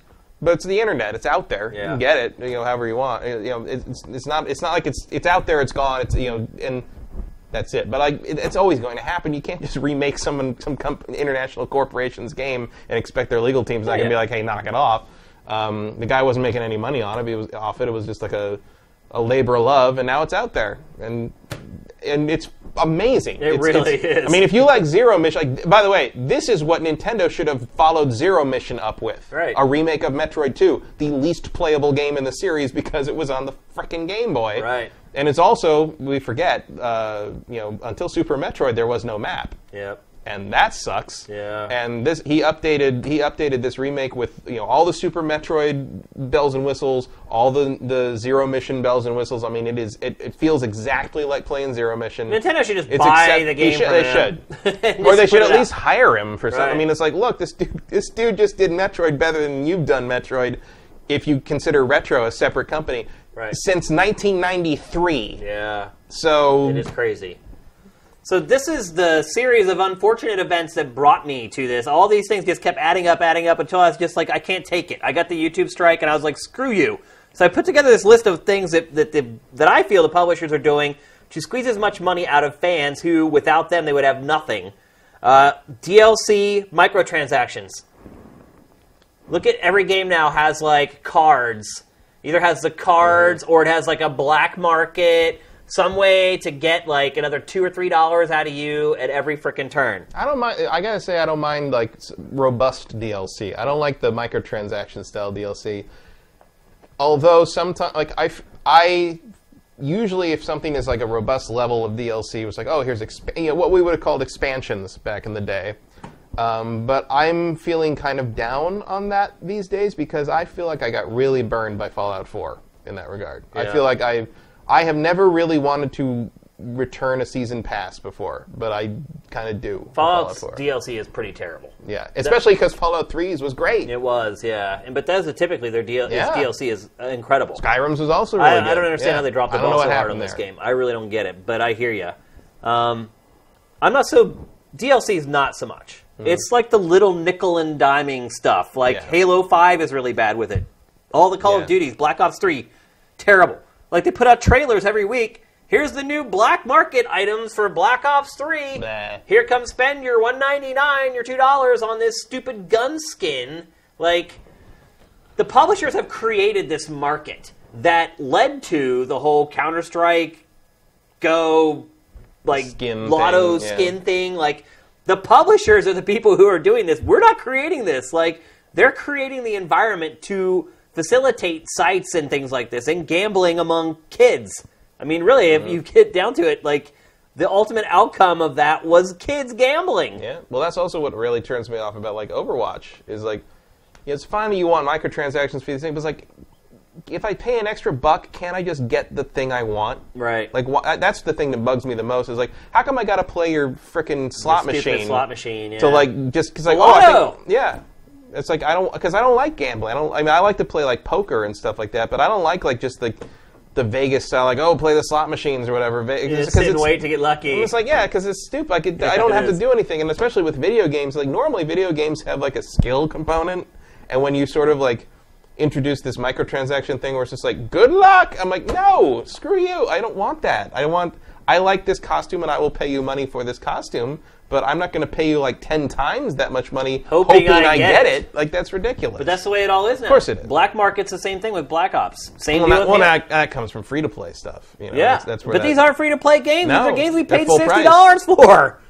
And look, one thing I will say I, I do get is that game prices have not gone up Mm-hmm. In the U.S. in forever, like forever. Yeah, they're cheaper than they've ever been when you, you know, when you, you know include inflation. Right. You know, I paid what eighty nine ninety nine for Chrono Trigger back in the day, and like Yeah. that's like one hundred and sixty bucks in modern money. Yeah. So like, yeah, they're- it's a pretty good deal at this But point. also the the people, the amount of people that are available to buy. I mean, Right.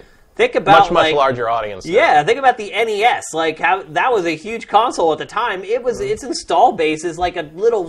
it's a speck Yeah. of sand in the desert. Like Well, it's also it's I mean it's entertainment is so widespread and so you know disseminated everywhere and like it's very there's no it's not like the old days before know, pre-internet you people forget like everybody listened to the same album. Yeah. Thriller can never happen again because I you can listen to any music you would ever want to hear ever. No one will ever have that, you know, basically forced on me. Popular music was what was out, it was you, what you knew about, and it's what you had to listen to. So, thr- you know, Thriller is going to be the top-selling album for like ever because there will never be that many people forced to listen to one thing again. Well, the or perfect like, example of that is just I think it was a month ago.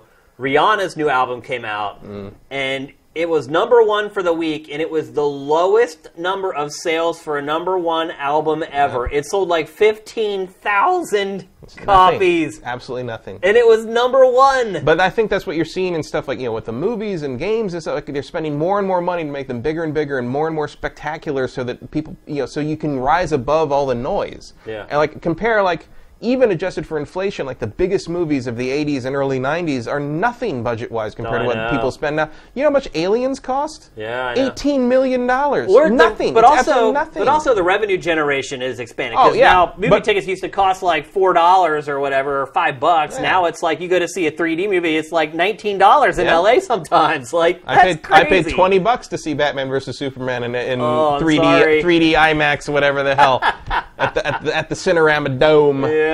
But like, and th- but then I'll turn around and just be like, "Mm, I don't know, fourteen bucks for that video game. That's a lot of money. It's like, what am I thinking? Right, so that's why I brought it up. Is because look, movies they have gone up. They've Yeah. quadrupled in price since I was a kid. Video it's, games have it's stayed cheaper. the same. It's cheaper to wait for the Blu-ray now. It is. If you're going with Oh, like yeah. with a date, Yeah, like, yeah. and you intend to eat something, Yeah. yeah, you're gonna spend Oh, fifty bucks sure. minimum. Oh yeah, easily. After parking and everything else Yeah. in LA, it's going to movies here is insane. But anywhere, really. I mean, it, it's you know, I think even I know people like out in you know r- more rural areas, out in the mil- you know, Midwest and stuff, and even in comparison, they're like, yeah, it's like twice what it used to cost to go out to the movies. Yep. Uh, let's see what else. So games are actually doing pretty well. That's in, why. in that's why I mentioned it because I want to make sure this conversation is as even-handed as possible. Um, pre-order incentives. There's Mm-hmm. another one. Like they're like, hey, we'll give you this thing that costs us three dollars to make, Mm-hmm. and you pre-order the game and you're locked into the game with this little trinket, and we'll charge you an extra whatever, like ten dollars for this trinket, or we'll sell you our collector's edition or a Yeah, that's special more of a edition. collector's edition thing. I don't. The pre-order things because the pre-order bonus stuff is always meaningless inside of an hour. You know, like it's, I've never gotten like an, an in-game anything from pre-order bonus that was useful beyond like the op- opening tutorial, basically. Yeah. You know, so it's not like I'm really worried about it. The, to me, the the the problem is like all these collector's edition things. And if like you know if you're going to choose to buy it, you're going to choose it's fine. But like you know what, I've chosen to buy a couple of these collector's edition. Th- I don't have the room for them that I used to have, and and a lot of them are crazy expensive because like everything comes with a damn statue. Yeah. But like a couple, I've bought a few of these things, and I'll tell you, um, the quality of this stuff is not on the level of what they're charging. Oh, yeah. Uh, like the I mean, I, I posted a picture of the Witcher Three statue in in the when you, the the curation of the the statue for the Horizon Zero Dawn statue, which Yeah. looks great. I have that. does, I have yeah. that ordered. I don't. I probably I, probably the first thing like that I bought in a year, aside from No Man's Sky. Yeah. But I bought uh, the Witcher. I put a picture of the Witcher Three one, hand painted, and it looks like someone spit paint on his face. I mean, it's, he's melting. It looks like. And I, and I contacted uh, Warner, like you know, whatever the Warner Brothers, because they were the distributor for the physical copies. And I'm like, what the uh, what the hell? And they're like, well, if you want to return the whole thing, we'll take it back. But like, They know you're not gonna do And that. I'm like, well, you know, I'm not doing that because I already used the damn code. Right. So screw you too. You know. Greed, right there. it But it's like you're gonna charge me this like extra 40, 50. It's one thing. It's like okay, ten bucks more gets you the hardened edition of Call of Duty. But it's like you Because want the thing is, you don't know what you're getting when Yeah. you buy it. That's the that's the rub. They can sell you whatever they want. They can put up a Mm-hmm. picture and say this is what you get. When you get it, it's like you said, the face, the paint's like all smeared, like, and then once you've already cracked open the code and used it, they're not taking it back. well, Like, I'm very interested because my uh, No Man's Sky collector's thing hasn't shown up yet because it doesn't come out until Friday, so they haven't shipped Right. yet. I got the code for it, but I don't for the game Yeah. in the mail, in email, but I haven't gotten the actual physical box. And the funny thing, okay, first off, so the the metal ship is a hand painted model, so we'll see what that looks like. right? Yeah. And the other items in it were secret until recently, until a, a few weeks ago. We're like, oh, secret, su- surprising. You know what the items turned out to be? Pieces of crap. I'm It was sure. it was a journal, like a notebook journal with with the the, the atlas the atlas thing on it, and a pen that works in space. I like I get what you're going for there. But what good but is this to A, me?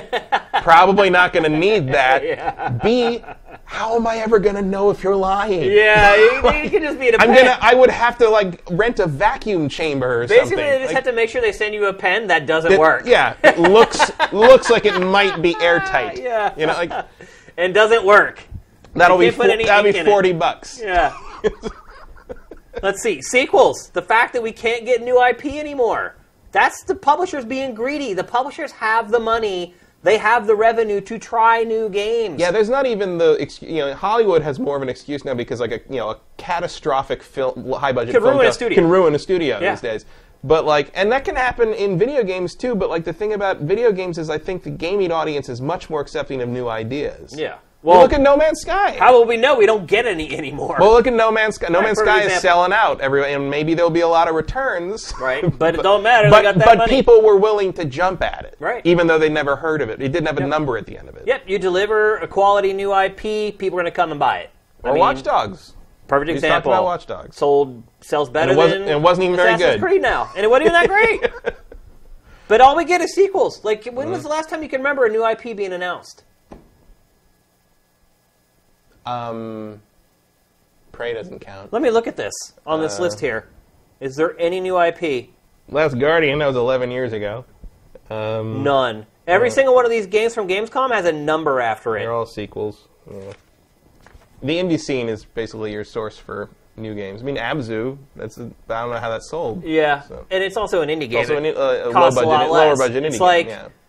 these publishers could use the excuse for a while there. Like, well, you know, they, they are making like no, you can't use that anymore. Especially if you're like an EA or a Ubisoft or an Activision. Like, there is no excuse. Destiny may be the last new IP. Mm. I don't even know. It's so sad, but that's what's happened. Like, and it's keeping us from playing new games with new ideas. DRM. I mean, Horizon Zero Dawn is new. Yeah, and that was Uh, announced a year and a half, two years ago. Quantum Break came out this year. Oh yeah, there's one. um, and it's coming out on uh, Steam. Steam. Which is shocking. Makes me glad I waited for that because I'd rather have things Microsoft Steam. relented. It was finally like, oh, you know what? Oh, if we want to make our money back on this game, Yeah. we need to sell it on Steam. Um, and then and beyond that, I guess.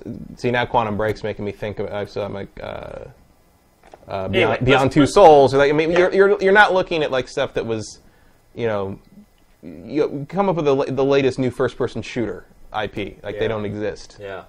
DRM. We don't need to talk about DRM and all the shady DRM that's crap that's gone on.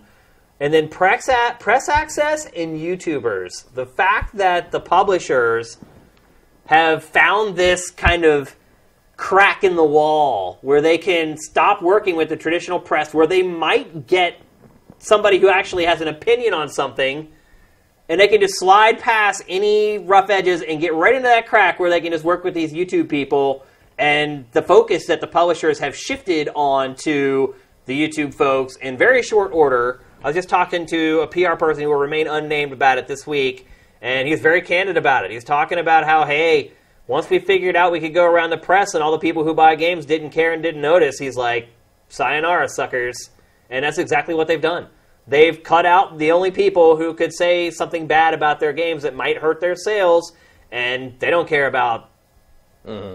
Integrity or morality. All they care about is selling more games. Well, and they also have the advantage that, um, for whatever reason, the core audience perceives the YouTube people as more genuine Oh, than that's, I know, it people, just blows my mind. It really does. which But- is amazing because no, Yeah. um, you have no safeguards there, and s- a lot of them are genuine. I Yeah, mean, there yeah, are, sure. I, I liked. Uh, I can't remember the guy's name who did the commentary on the Titanfall 2 footage that you put up on the site. That was the today. first time we were curious from that guy. Um, but he had a whole thing. Stone Mountain 64. Stone Mountain yeah. 64. That's right. And he and he said he said like I went to this event. They flew me out. They paid for everything.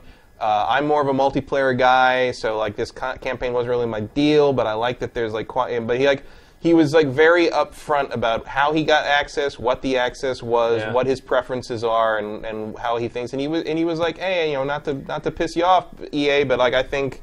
You know, I'm I'm open to it, but I'm not seeing anything super special here. And he's like, small. he only has like a million subscribers compared to like people like T Martin and all those other shady dudes who well because got caught in the last well because like, you get weeks. you get the hype and you get the critical mass from like you know going crazy and hyping stuff up and being exciting whereas like this guy seemed like he really wanted to have he had uh, you know an opinion and a critical thought kind of process to put on his video and that probably doesn't attract quite as many people but i thought he was i, I was like oh this guy like i'll probably look at some of his other videos. Yeah. i liked how he presented himself but that's not how you get you know 20 million followers or whatever i guess Yeah, it's not. And look, I get it. Like, I'm sure there's going to be people probably in the chat already, and I'm sure in the comments on when it's archived on SIFT, they're going to be like, they're a business. Your job as a business is to make as much money as possible. And I disagree with that. I don't think that's true. Like, Well, this is the you know. I'm running my own business. journalism has been tainted by bribes over the years. No, where? where? Who is saying Who? that? Swanson. Swanson, you have no idea what you're talking about. How many days have you worked in game think, I can't think of a single example of None. that. Oh, he'll say Jeff Gerstmann. What was that? 11 years ago? But that's also that was the That reason- was the one time ever. was two- and, it- yeah, and if you actually nine look at what ago. happened, it didn't happen. the- he got fired because he He wouldn't got do what they wanted him to do. because he wouldn't do it. It has never happened. Like I'm such bullcrap, Swanson. You're full of it, dude. How can you even say that? You've never worked in the industry. You've ever been a games journalist? You ever worked on an editorial team? You haven't. You don't know what you're talking about, dude. And there's millions of people like him on the internet. Everyone who goes to YouTube, they think the same thing. Like.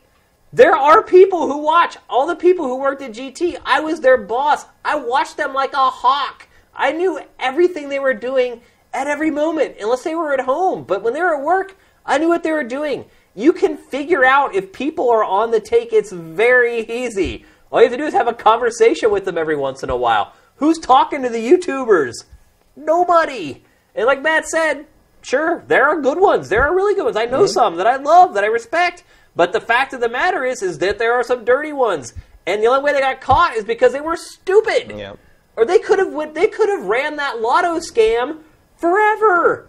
Unless the one guy didn't crack and was like and actually had a conscience and was like, I don't feel right about this. That's the only way they got caught. It would have went on forever. So because there's no there's no expectation of a YouTuber and that le- and uh, that there is of someone who's working in press. Like there's that kind of I mean, you know, yeah, there's nothing preventing you from going going crooked as a as a press person, but like usually people who are in, in that line of work have that ethical code drilled into them already, or they understand that that's just part of the deal. Whereas like that's not necessarily you know th- there's no it's a different world from like just making videos about things. Yep. I will say one thing that I have noticed over the last month and a half. There are two publications who every day are running content about Madden. And look, Men, Madden. Madden, okay. I about Oh, oh Madden. like, men, what are you what, what are you reading? Madden. I probably should have enunciated that better. And look, so I see everything. I see everything. Every I see every piece of content that every gaming website and every gaming YouTube channel publishes. All of it. And nobody's covering Madden. Nobody. Like, if there's a new trailer, maybe half the sites will even bother posting a trailer because people don't care. Like, I can see it on Sifted. Most people don't care about Madden when we put up stuff, so we don't put up that much of it. But there are two websites that almost every day put up an article about Madden. That's all I'm going to say. that raised an eyebrow for me. Interesting. But uh, that's what I'm telling you. Like, you can figure out when it's happening. And I look, I don't even know. Maybe if I actually clicked to the articles, I don't even bother reading them because they're like, "Who's the best defensive back in the AFC West?" Like, who cares? That's how frivolous the articles are, by the way, which is also like a huge red flag. Like, anybody who runs content knows that publishing that article, no one's going to freaking read it. So it sounds like a contract fulfillment. Right. And so I don't know actually. Maybe if I actually clicked on the articles and went to them, it actually says on the article, this is sponsored content from EA. I don't know. And that's why I didn't name the websites also, by the way, because I really don't know. It could be sponsored content that they're totally upfront about. But that just goes to show you that you can pick up on when that stuff is going on. I noticed it just like that, man. So that argument, people on broad, I'm so sick of hearing that crap, man. I've been, I've been in this thing 16 years. I've never heard of an, a single example. Yeah, of it. you think people are on broads? You should go to the apartments of game journalists and see how lavishly they live.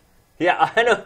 My first, uh, my first three years as a game journalist, I couldn't afford train fare, so I'd take a bus and walk five miles to work at GameSpot. I'd have to get off at the Transbay bus terminal at like First and Mission or whatever, and walk all the way over to Eighth and Townsend at the Sega building every day. I walked all the way to work. I walked all the way back because I needed every penny to pay my rent. Where was the bribe, Matt? Where was it? Would have been useful around It sure time. would have helped, let me tell you. Well, the answer to that will be like, oh, that was back in the good old days before the big money came into game oh, journalism Oh, I'm or so sick of whatever. hearing It's that like, crap. if the big money had come into game journalism in that regard, like we wouldn't have all been constantly laid off, Yeah, or yeah. or the sh- sites shut down, or it's it's like, well, where was you know, if we were that so valuable they needed to be bribing us. Yeah. How come How they're many all rich gone? game journalists have you seen? Yeah. Other than Keighley, and he didn't make his he didn't get his the money from closest being a game the closest journalist. you get is like where you know this stuff like the GameSpot thing, where it was like you know, there was an advertising deal in place, and they were upset what editorial said about Yeah. the game that the advertising thing had been in place for. Yeah, and yeah. we did plenty of sponsored shows on XPlay where we did you know previews of whatever, and the whole show was dedicated to whatever. But when it came time for the review. All bets were off. That was always part of the thing. Was like, like we if we hate the game, we're going to say so, and we're always going to give it to, to a reviewer that did not work on the preview episodes that were paid for for marketing. Like that was always part of the deal, and we never backed down from that, even though there were people that were not happy that we were about that. You know, there was a lot. There's a lot of stuff about. There was a lot of stuff about like why can't you just like Wait, wait, hold on a stop being weird about so, it? uh, let's see. Giles Slive says, "Get a bicycle." I did get a bicycle. Do you remember that, Matt? yeah, I think that lasted about three days. I had it three days. yeah, till somebody stole it. Dude, I had no money. I was so poor. I put together like a hundred and like thirty dollars and went and bought like this cheap ass mongoose mountain bike at like Kmart. And I rode that bike all I was riding it all the way to the bus terminal where I was living, getting on the bus, putting it on the front of the bus, taking the bus across the bay, getting off at First and Mission, taking the bike off the front of the bus, riding it to work. It lasted three days. I came out and somebody had cut through a plat like a I don't even titanium mm-hmm. bike lock like it was butter, and that bike was gone. I have never in my life seen anyone more prone to having shit stolen than Shane. thieves att- are attracted Yeah, to them. I don't know it's, what like, it like- is. it's like you're wearing a buzzer or something. get like it. I constantly in my in my adult life, I have never seen known anyone that got more stuff stolen than you, or broken into. Oh, this is fun. like, this chat is getting fun here. Uh, unfashionable. The rich journalists left and worked for companies like Luke Smith and Bungie. Luke Smith left because he was far from rich. That's why they go and work for publishers because they're all poor. Because that's, that's where you're going to get an actual salary, and you're probably not going to get laid off because no one reads your site in, the, anymore. They don't leave because they're rich to go someplace else. They leave to go get rich. or at least to get a living wage. Yeah, that's why. Look, that's why I don't hate on journalists who go to work at publishers. I'll never do it because I've always wanted to be a journalist. It's what I went to school for.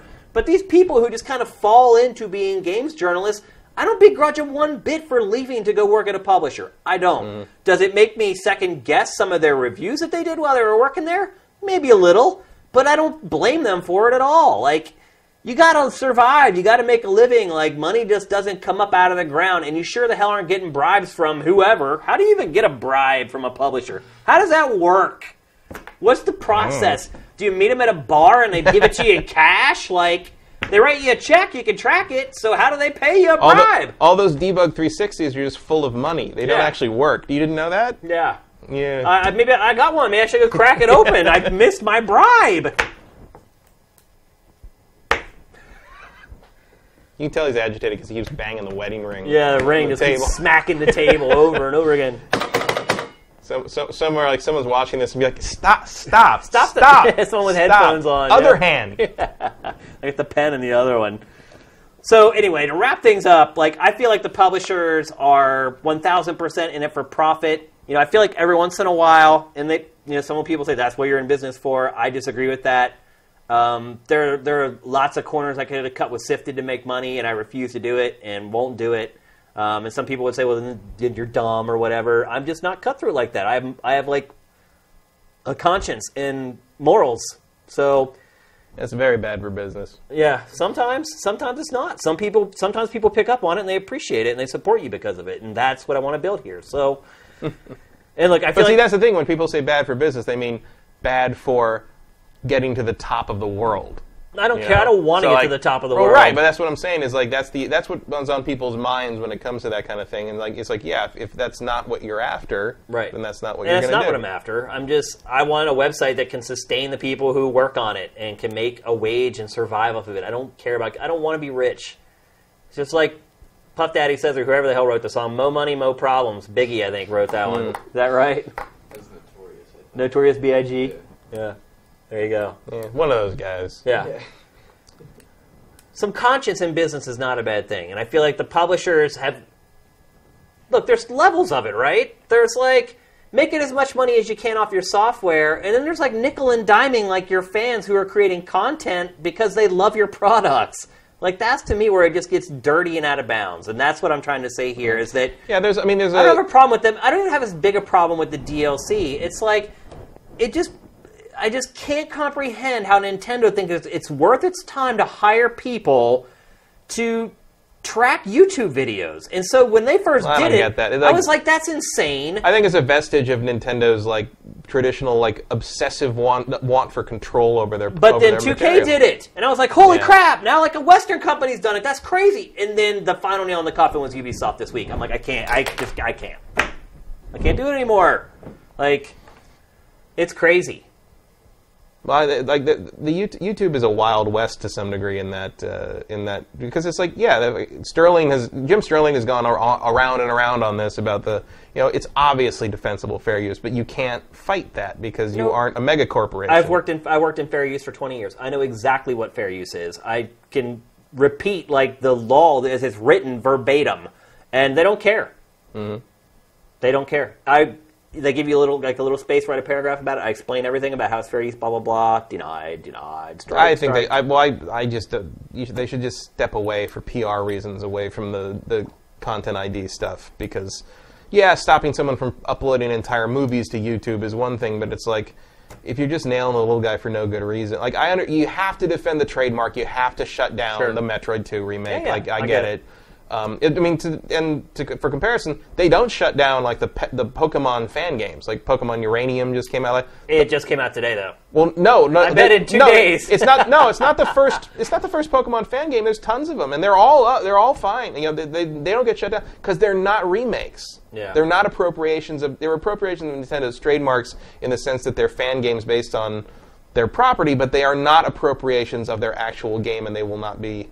You know, attacked for that reason because Metroid, the Metroid 2 remake is literally a remake of a Nintendo published game. That's why they Well, there's a have to go caveat in fair use. It's called, uh, what is the phrase? transformative. Transformative, yeah. Yeah, and um, you know you can probably. I mean, it would be a long, hard case case, but you could probably win that case with Pokemon could. Uranium. But Nintendo's It's all new lawyers- Pokemon. It's, it's the Nintendo- concept. Nintendo's so litigious too. Oh, It's yeah. like it will go after like one YouTuber. well, I don't think they'll, I don't think they'll go after Pokemon Uranium. We'll see. Um, they've never gone after any of the other Pokemon games, which are just as much on that level. Um, what they should go after is all the pirate DS cartridges and stuff on them, because I'll tell you, trying to complete your Pokemon collection on eBay, don't even try it. They're all fake. They're all fake. They're, every single one of them is fake. It's ridiculous. Either that, or it's like, you know, here buy Pokemon Black 2 with every single all 649 Pokemon. Legit tournament approved. I am sure they're totally legit. Like, I'm sure those are all real. Yeah. I'm sure you spent hundreds of hours on this game collecting all the Pokemon and you didn't win a single badge. hmm, interesting. Yep. All right, it's time to move on to the moment you guys all been waiting for our discussion on No Man's Sky. Where do we even begin? Um, Let's just talk about whether. Let's start at the base level. what's the base level? The base level is do we like or enjoy the game or not? Matt, yes. okay? A you wanna lot. expand on that? Uh, A lot. No, I'm just gonna. Good night. Like, yeah. um, You like it a lot. I like it a lot. Um, the gameplay loop of this game tickles that particular dopamine receptor of mine that was placed there by Starflight and the original Elite, and um, all those old sort of. I mean, they weren't open world because that didn't exist yet. But those games where it was just like, here's a giant universe to play in, and you're going to have to really use your imagination a lot. Right. But like, it's here, and you can kind of do it, and that's what Starflight was to me. It's what Star Control was to me. It's what uh, Elite, the original Elite, was. It's what Wasteland was. You know, try playing the original Wasteland today. It doesn't doesn't work. Like, it's, Yeah. it's, there's nothing there. But um, this is kind of like, what if someone made Starflight with modern tech, sort of modern tech, kind of, you know, it looks okay. Um, but I, I probably put 40 or so out, 40 something hours into this game. Uh, about 18 or so that was pre-patch, um, which we both uh, lived through. Yeah. Uh, but I took this game home. Uh, we got it around what, three- Friday, Friday afternoon. afternoon. I put it in around 4 p.m. and I stopped playing at 4 a.m. you played it for I played 12, for 12 hours, hours straight. Um, and here's the thing about this game it is so rough around the edges. Yeah. It is so the same thing over and over. Uh, it is, I have scanned the same rock so many times. Let me let me make a really good point actually before we get sort of deeper into the conversation. So I was recording footage for this segment. I knew it was going to be a part of the show a Mm-hmm. couple, couple days ago, and basically in 35 minutes of footage, and this is this is what you're watching right now. It's a 35 minute clip that you will definitely see the whole thing by the time this discussion's over. I encapsulated the entire game in 35 minutes. The only feature of the Mm. It game. It is absolutely a gameplay loop. the only feature of the game that you won't see in this 35 minutes is a space is space combat. I never had like I never got attacked during this, and I think there was one other thing that I didn't get. Oh, galactic warping, which is basically just going to a map screen, and if you have the You go to the map screen and then if you have the proper drive, you you- can yeah. fly there. yeah, and it's just basically a, it's a load screen. It's pointless. It actually kind of looks like this, except it's just a load screen. Yeah, But the only element that's not and it's the missing, place you're most likely to crash. yeah, yeah, you're right. The game, the game, not the ship. Yeah, yeah. The game. But the only element of the game that's not missing from this 35 minute clip is a space battle, which, Mm-hmm. by the way, I have never won a single space battle. I have lost every single one. Here's the th- it's like here's the thing about the space battles. I've, I've, I think I'm at like 40 something ships shot down. Um, This, I shoot him down. this game- but I get to the third one and he kills me before I I, kill the 3rd I've, one. I've only died once in like forty some hours because I, I don't know how the, that's possible. The game is the game's really easy to me. you haven't even died from like a crash or a glitch. Uh, no. Wow. I, it was the time you know, remember we both had the same glitch very early on in the pre-patch version where the ship just laid on its side Yeah. and wouldn't move. Yeah. And you, then we had to like restore the last save. Like Yeah. that's the only. I mean, that, I don't know if you count that as a death. The game did, uh, but I didn't die. The game broke. you Yeah. know? Um, so other, the only other time, the only time I've actually died is I I responded to a distress signal and I didn't notice there were five of them, and I got housed. Every dress distress signal that I've responded to, there's nothing there. there's nothing. Yeah? You go there, and there's a little icon that floats around in Yeah. space, and as soon as you get close to it, it just flies away. Right. Well, because like it's just like a general area. Usually there's freighters, and there you'll see like little fighters like attacking them, and that's what that you're supposed to kill the fi- the fighters. Had the no game idea. because the game doesn't tell you that. I had no the game. Here's the, I even Googled it, and See, there are tens of thousands of people out there right now that are like, the distress signals are broken. but then see that's the thing is they're not broken. They're just so vague. No one knows what they're supposed to do. Well, you, just like every other part of the game, you assume you go to the icon. Right. And then you get there and it flies away from you. Well, because yeah, because you should get to the icon and you should get like a little radio chatter thing or something that says, "Hey, help us!" Like we're being attacked Get by nothing. things. But you get nothing. Yeah. And it stays there Forever. forever unless you deal with it. Yeah. The guy I keep going back. and that's the thing is like there's no time limit on it. It's like it's like the, the ships will just attack the, each other Yeah. forever until you leave the system, and that's it. Like uh, other So wait, I need to answer the questions of whether I enjoyed it. So I would say overall, I, I'm glad I played it. Mm-hmm. I guess is the best way I could put it. There have been times where I've really enjoyed it, but most of the time I've found playing the game annoying. I guess is the best way to put it. And the other thing I, I would say right off the top is that how much you enjoy this game, and this is probably the first game I've ever said this about in my life how much you enjoy this game is based a lot on luck.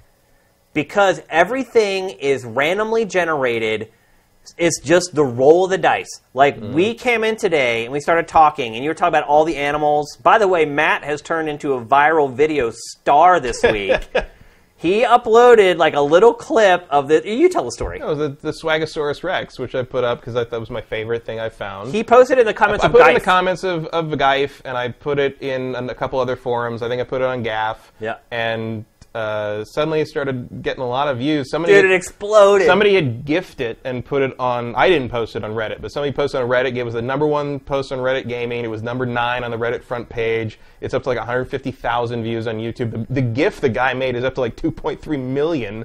It's and like, unreal. It's cra- and it's so, awesome and so I'm like, yeah. So very briefly, a little bit of internet immortality. No one really knew it was me, but I, I you know, I think internet internet fame is probably best experienced anonymously. Yeah, yeah. So anyway, So, he became like an internet. If I'd known it was going to do that, I would have slapped a Sifted logo on it or something. and put like, ads against yeah. it, and made some money. So anyway, back to what I was saying about luck. So luck can be a factor in this game right from the very beginning because when you start the game, you start on a randomly generated planet.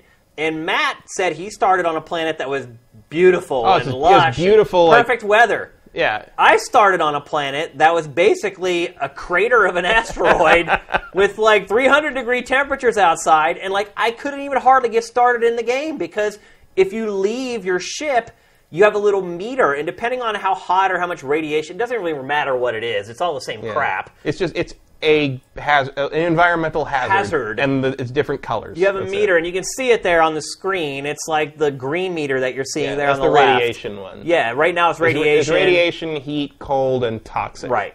And so when you get out of your ship, depending on how hot it is or how tough the radiation is, that meter will go down. And once that meter goes all the way down, you start losing health. And so if you, You take start shield out, damage, and then you lose health. Yeah. and if you start out on a planet that is awful, you're screwed.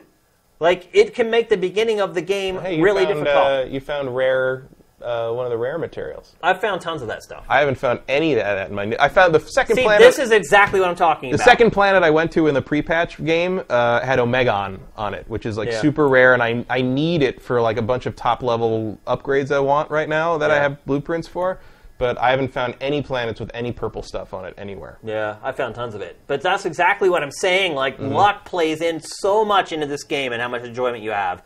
Because other problems I had is You get. I went to a planet. I landed my ship. I did not have enough fuel for my ship to take off, so I needed to find a very particular element. Well, again, it was a really awful planet where I could stay outside for maybe 30 seconds before I would die. So I was trapped inside my ship, and like I would basically jump out of my ship, run as fast as I could until my meter got to halfway, turn around, run back, and I did this like Did anybody steal your ship? Did someone steal your ship while you were gone? no, uh-uh. No. There's the chat saying it's like, oh, someone probably stole Shane's oh. No. ship. no, nobody's. That's that hasn't happened yet. But there's just a lot of chance. There was another case where I landed on this planet that was basically like little modules of land with valleys all around it that would go all the way down into radiation and then go back up.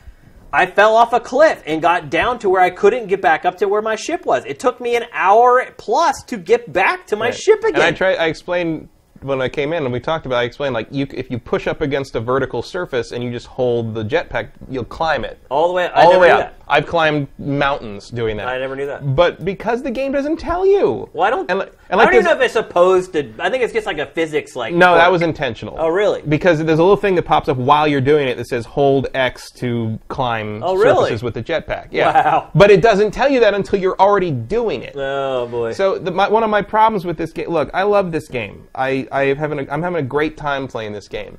Um, I don't know if I recommend it to anyone I really don't know if I um, would either. because like you have to be ready to like do a lot of work for it. And um, I feel like in six months, maybe like by Christmas, it will be a much more solid experience. But like right now, like if you hear the concept of this game and you're like, uh, "Oh wow, that sounds amazing," you'll probably like it. At, at least like it, maybe not love it. But like if you're like, "Oh, maybe like wait." Wait and see what they do with this thing. Is kind of my, Here's the my irony, feeling right now. though. And this is someone who is who was like, I can't wait to leave here and go back and start playing again. Yeah, yeah. But it's like every single negative like comment about this game I've read, you know, not like this is like, ah, it sucks, it's garbage. Like I- that's useless talk. But like people that are specifically going through and saying, I don't like this and this doesn't work and this isn't cool. I'm I'm like, I'm just reading those. I'm just like, mm-hmm, yep, mm-hmm, yep, you're right. You're right. And it's like that stuff doesn't bother me, but it's like you can't deny that this game is so rough around the edges it'll cut you if you don't Yeah. if you're not if you don't handle it carefully enough. Here, here's the And it sounds thing like you're having game. you're getting cut a lot. Yeah, I've had some really bad luck playing this game. Like, but some of it is just really the way the game's built. Like, you can just Yeah, get it is- trapped in a position where you're screwed. Like, I don't agree with that. I, I'm not the only person who's saying this, Matt. There Yeah, are but I'm- but I'm- thousands of people online who are having the same thing happen to But them. what I'm saying is that they don't they aren't trapped. They just don't know what to do. no, and the game no, doesn't they're tell- the resources. Like, you totally get screwed if you don't have the right resources. they're the, rea- the right resources are on every planet. Yeah, I know. And sometimes you have to travel like five miles to find that one little shard of plutonium. Like, you can totally get screwed in this game, Matt. Like, I cannot believe you haven't got screwed like dozens of times Not over. even not even remotely close. I don't even. I don't believe that. I But you really can- do not believe it. You're like the only person on the every- planet. a- There is, but sometimes it's like six miles away, dude. Like you and like said- that's the only thing that'll get your jet off the ground. Like, and if you're on a planet that has crappy weather and you have none of it, and there's none within uh, a hundred yards, it sucks. but there's you're always screwed. there's always a way to get around that. How? Okay, was there any iron on the planet or any any any? Sometimes there's like three elements around you within a hundred yards. every planet has iron, carbon, plutonium, Every planet iridium. has all of them. As far as I can tell, No, every not planet has everything. No, they don't. But the, dude, they're planets. Like sometimes you go to the other side of the planet to get stuff. Like not the random basics, nature of this game screws this game. Like Not the there- basics. It doesn't do enough positive to make it outweigh the negative. Like sure everything's randomly generated but uh, at this point like i've played 25 30 hours everything looks the frickin' same like it just there's nothing striking about any of the planets Well, I don't to agree with that anymore. at all. There's a lot of planets that are not striking. you either find a dead planet or you find a live planet the dead planets are red purple and green the live planets are green and blue with water like there's two variants and everything just starts well- blending all together Every time you kill a guy in Call of Duty, you shoot a soldier model, the same soldier Well, model. we're not talking a- about but- Call but- of Duty right now. But We're I'm talking talking about about like, game. but I'm talking about like you're simplifying it to the point of absurdity. Like that's not true. What you said is not true. what did i say that's not true Every planet looks the same because they don't. They're all using the same elements. They all but look like the I can t- I can. I can I can list you at least five planets. I've been to like sixty planets, and a lot of them do look the same. But I've been to five or six of them that I remember. But again, that's where the luck comes in. Like But that's you, also what the appeal is. you don't have to slam the table to make your point. It doesn't make your point any more valid. Talk to your wedding ring about that. But that's completely irrelevant, Matt. What I'm talking about is the luck factor in this game. Like you came in, you said, I have filled out what is essentially my Pokédex. And I said, I've seen 15 animals. 15! Every planet I go to is just dead. There's nothing there. It's a wasteland with radiation, with like a couple like spikes of like stuff like that I can mine. Like there, uh, luck plays way too big of a role in this, and it's because it's randomly generated. You've had a great experience. You've been very lucky, man. But it was the Look same- around online. Pe- most people are saying the same crap I am. Everything looks the same. The animals look dumb because they're just snapped together from random parts. Your monster that went viral. That thing looks dumb as shit. It's hilarious, but that's what That's- that's the best thing about it. But it. it's this game is. That's why this game is so divisive. Is because some people have great experiences with it where they don't get screwed, and some people get completely freaking screwed. And I've got screwed. And if you go and look on most message boards and people discussing the game, they're also saying I got screwed. I've read the same story of people going to a planet, not having enough juice to get up off the planet with their jump jets, and having to spend two hours trying to find plutonium to get off the planet's surface. That's not fun. That's survival That's not games. Fun. It sucks. It's not Mostly, fun for yes. anybody. It That's survival fun. games. They're not It's all why- that it's why I I've played spent- survival games. I've played Don't Starve. I played. I only got an hour into Don't Starve because I thought it was boring as fuck. and I agree. And so is this in a lot of ways. It's boring as crap. And I But think it's a- all about the setting. See, like the to setting is the same. It's it's The setting is not a Tim Burton book. Look. so it's not the sta same setting as Don't Starve. the the procedural generation is a technological breakthrough. I will say Sort that to- it is. It totally is. Like you, there's no loading going from like Yeah, a galaxy to a planet. Oh, yeah, but it also, but that's not procedural but as so much also- as like just that's how well, they designed whatever. what it was. I mean, you, there's but other it games where also you can totally screws the game. I would much rather have a guided, not even guided, but a pre-built universe full of actual interesting stuff to do. I've I've been doing the same 30 minute gameplay loop for 25 hours. Nothing ever changes. Like oh, like the same monoliths are on the same planets, the same buildings, everything's snapped together. The world doesn't work. I've come across bases where like they're down into the ground and like the door to get in is completely covered by the ground. Like I haven't a- seen that post patch. I've seen crazy shit. I've seen buildings floating in midair. I've seen boulders floating in midair. Like, at the end of the day, I would much prefer this game if they had just hand built the whole damn universe and made it more varied.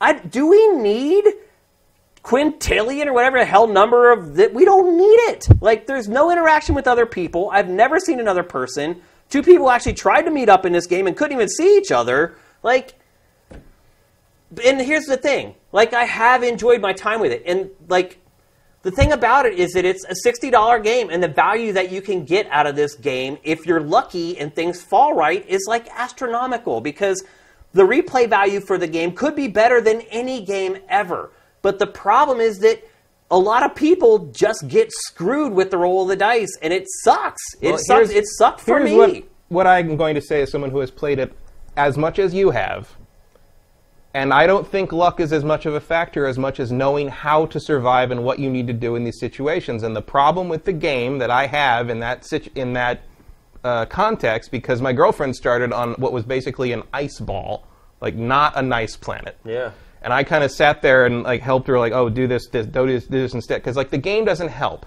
The game does not tell you, and I, I don't want to say that it doesn't give you the tools to survive properly, because you do have the tools. The problem is the game doesn't communicate to you how to use what you have and how to take advantage of the environment. Like you're supposed to. I know it's the survival game thing where you're supposed to discover that, but like in a game this large and with this like kind of like scale, especially I mean not even the scale of like flying from planet, but I mean the scale of like the fact that the planets are the size of planets. Like just tell us what to do early Yeah, on. that would help, too. Like, I like, mean, it doesn't okay, it's like it's like let's say okay, let's say so let's say you're stuck on a planet you can't find a plutonium, you, you don't have any more plutonium in you're tank. Um, Even if the scanner would it. just tell me, just, like, just where the hang hell on, is the hang on, hang on. You can hang fix on. it so easy. Just spawn it next to me. Look at my inventory. But that's not how this kind say, of thing hey, his ship is out of gas. Can it do he that? He needs plutonium. So let's spawn But- some plutonium but within 100 yards of the I don't ship. think it's that's so how. easy. I don't think that's how it works, though. Well, obviously not. But I mean, can, but well, no, that's not what I mean. I mean. What I mean is like, can it even do that? I don't know. That's what I'm saying. Is the game smart enough to do that? That's what I'm saying. The game isn't smart enough to make a fun game to play. That's Well, my I- whole point. well, no, their I- procedural generation is not smart enough to generate a game that is fun for everyone to play. Would you agree with that? Uh, no. I would say that that's not why it's not fun to play. I would say that it's not Because fun. Because I honestly would have really enjoyed this say- game if it was that way. But what I'm saying is that's not what they wanted to make. What, Like a survival game, you can get screwed in that. But also, what I'm saying is, I bet, I will bet that if I was whatever situation you were in, if I was able to take a look at that, I would have found a way out, been able to find a way out of it because I know more about how the game functions because I I spent so much time like experimenting with shit and doing shit that like well, the game to is me the- how I would have got out of that bind. Well, you need to. I need to see the planet, but basically, so let's say you have your your temperature stuff is going down so fast that you can't like deal with it, right? Well, I could run about 100 yards away before I have to turn around and come back or I Okay. die. So, what I would do there is um, you don't have any recipes for shield shard stuff, I assume, No. because it's very it's very early. Okay. So what I would do is once you, your temperature stuff runs out, it starts taking down your shield, and when the shield goes down, it takes out your health. What I would do is I would look around for any kind of zinc plants because all the zinc plants look the same. This is this is another weird thing. I know I zinc is completely rare. It's hardly that's No, one of the most rare things no, I hardly ever find. no, it's not. But It's for me, it is, Matt. That's what I'm telling you. It's different for everyone. You cannot say what happened to you happens to everybody. But I'm not talking about what happened to me at the beginning. I'm saying That's my I- whole point, But I'm it's saying different for I've been to 60 fucking planets and zinc is everywhere. How is it that different That's everywhere? your game. I'm telling It's telling not you. my game. It's one server. It's the whole. Everyone's on the same you fucking need to universe. calm down. That Because you're just yelling at me about all this. I'm shit, not yelling at you, I'm explaining my stop point. devaluing what I've done in this game. I'm telling you, everybody is devalued in this game, Matt, because it's But I different don't- for everyone. But it can't be that different It because every is. fucking planet has the same shit on it. Yeah, well, it's a planet, dude. You know how big a planet is? I have never seen a situation in a planet where the plutonium was that far apart. Like it even was. on the barren I'm telling shit. you, it was. And you can use the scanner, even if. But this- what I'm saying is, they like- could also fix it very easily. I have never seen a situation in this game where there's nothing near your ship that you can't use, be it iron or zinc to recharge your shields because your shields are going down Your from the jump jets don't work on iron, dude, to get you off the planet. It's plutonium. Not, no, I'm talking about your shield. you mean my personal? Shield? Your personal personal shield? shield. Use zinc to recharge your personal shield. And I'm telling you, zinc for me with my game that was generated is one of the most rare elements in the whole game for me. I But that's what I'm saying When I ever do find it, there's two of them. And I get my two, and then otherwise I have to buy it at the space station. I hardly ever come across zinc. That's what I'm trying to tell you, Matt. You can't look at your experience. That's why this game's hard to evaluate and why people haven't put reviews out because you can't definitively tell somebody what they're going to experience with this game. You just can't. It is different for every single person. And some people have bad luck. I've had crap luck, shit luck playing this game. It's happened over and over to me. And I go online and I'm like, is it just me? It's not just me. And I'm sure for you, you've had a great experience. I'm sure if you look, I don't know if I'd say great. well, whatever. You've enjoyed the game for the most part. Like I haven't. Like more than half my time has been dealing with crap like this. And I'm sure if you went and looked on the internet, you could find people who have had the same experience that you have, where there's always zinc and there's always plutonium next to your ship when you need it. You can't just say, this is what's happened to me in this game, and this is what's going to happen to everybody. It's not that way. And, that, and in some ways, I like that about this game. I like that it's different, and I think that's why it has replay, replay value beyond any game maybe ever. But the problem for me is that I can't fight through the repetition and doing the same crap and just like babysitting like 50 meters at once. It just gets annoying. I'm like, I don't, I don't, I don't want to do this anymore. Like, the, oh, another meter's run out. Screw you. Like, I'm not as far as you. I have like I don't know, like my ship has like 20 slots. My character, my exosuit has like 15 slots or something. I'm sure you probably have more than that. But it just it gets annoying. Like it's just not fun a lot of the time. And then it's and it's repetitive at the same time. It's like I just said, in 35 minutes I captured the whole game. Like every element of the game in 35 minutes. And yet I've played the game over 20 some hours. Can you, but can you? Well, yeah, that's the that's the question. But like, okay, so you should in thirty. See, that's the kind of thing about this game I don't understand what people are saying when they say stuff like in thirty-five minutes I captured like the. Name me a game you can't do that with. Do what with? In 35 minutes, name me a game you can't capture every gameplay element with. Oh, well, lots of games. Because Like lots what? of games teach you stuff as you go. You don't even get certain weapons and abilities until 20, 30 hours into the game. Well, that's not what I mean, though. Like in terms of everything you can do in a game. Let's say everything. But That's what I mean when I'm talking about this game. It gives you everything. Like, there it is.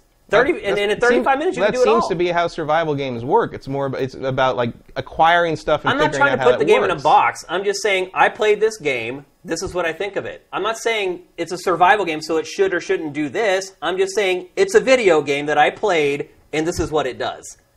I don't. I never go and evaluate games with preconceived notions. It's like everyone's saying that they're like pissed off at like Hello Games because it wasn't what they were promised. I don't even care. I don't even know what they promised. All I know is I went This and I game is pretty much exactly what they said it was. it be. seems that way, but all I know is I went and I bought a video game, I put it in my PlayStation 4, and I started playing it. And now I'm telling you whether I'm enjoying it or not. That's all there is to it. And again, your experience seems to be a lot different than mine, which doesn't really seem that crazy considering the game was built to be randomly generated. It's not I mean, randomly generated, it- or but, like, whatever. Uh, You're, it's that semantics. It's been created so degree, that everyone it- has a different experience. But it's like that's not, again, that is not the key to the problems with this game. The procedural generation. I mean, it's the key in the sense that like all the animals look like you know somebody pas- pasted together magnetic poetry zoo animals.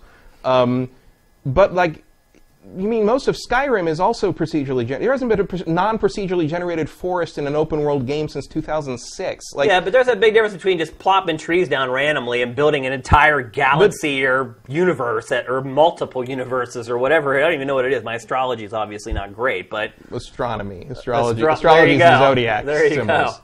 I just made my point for me.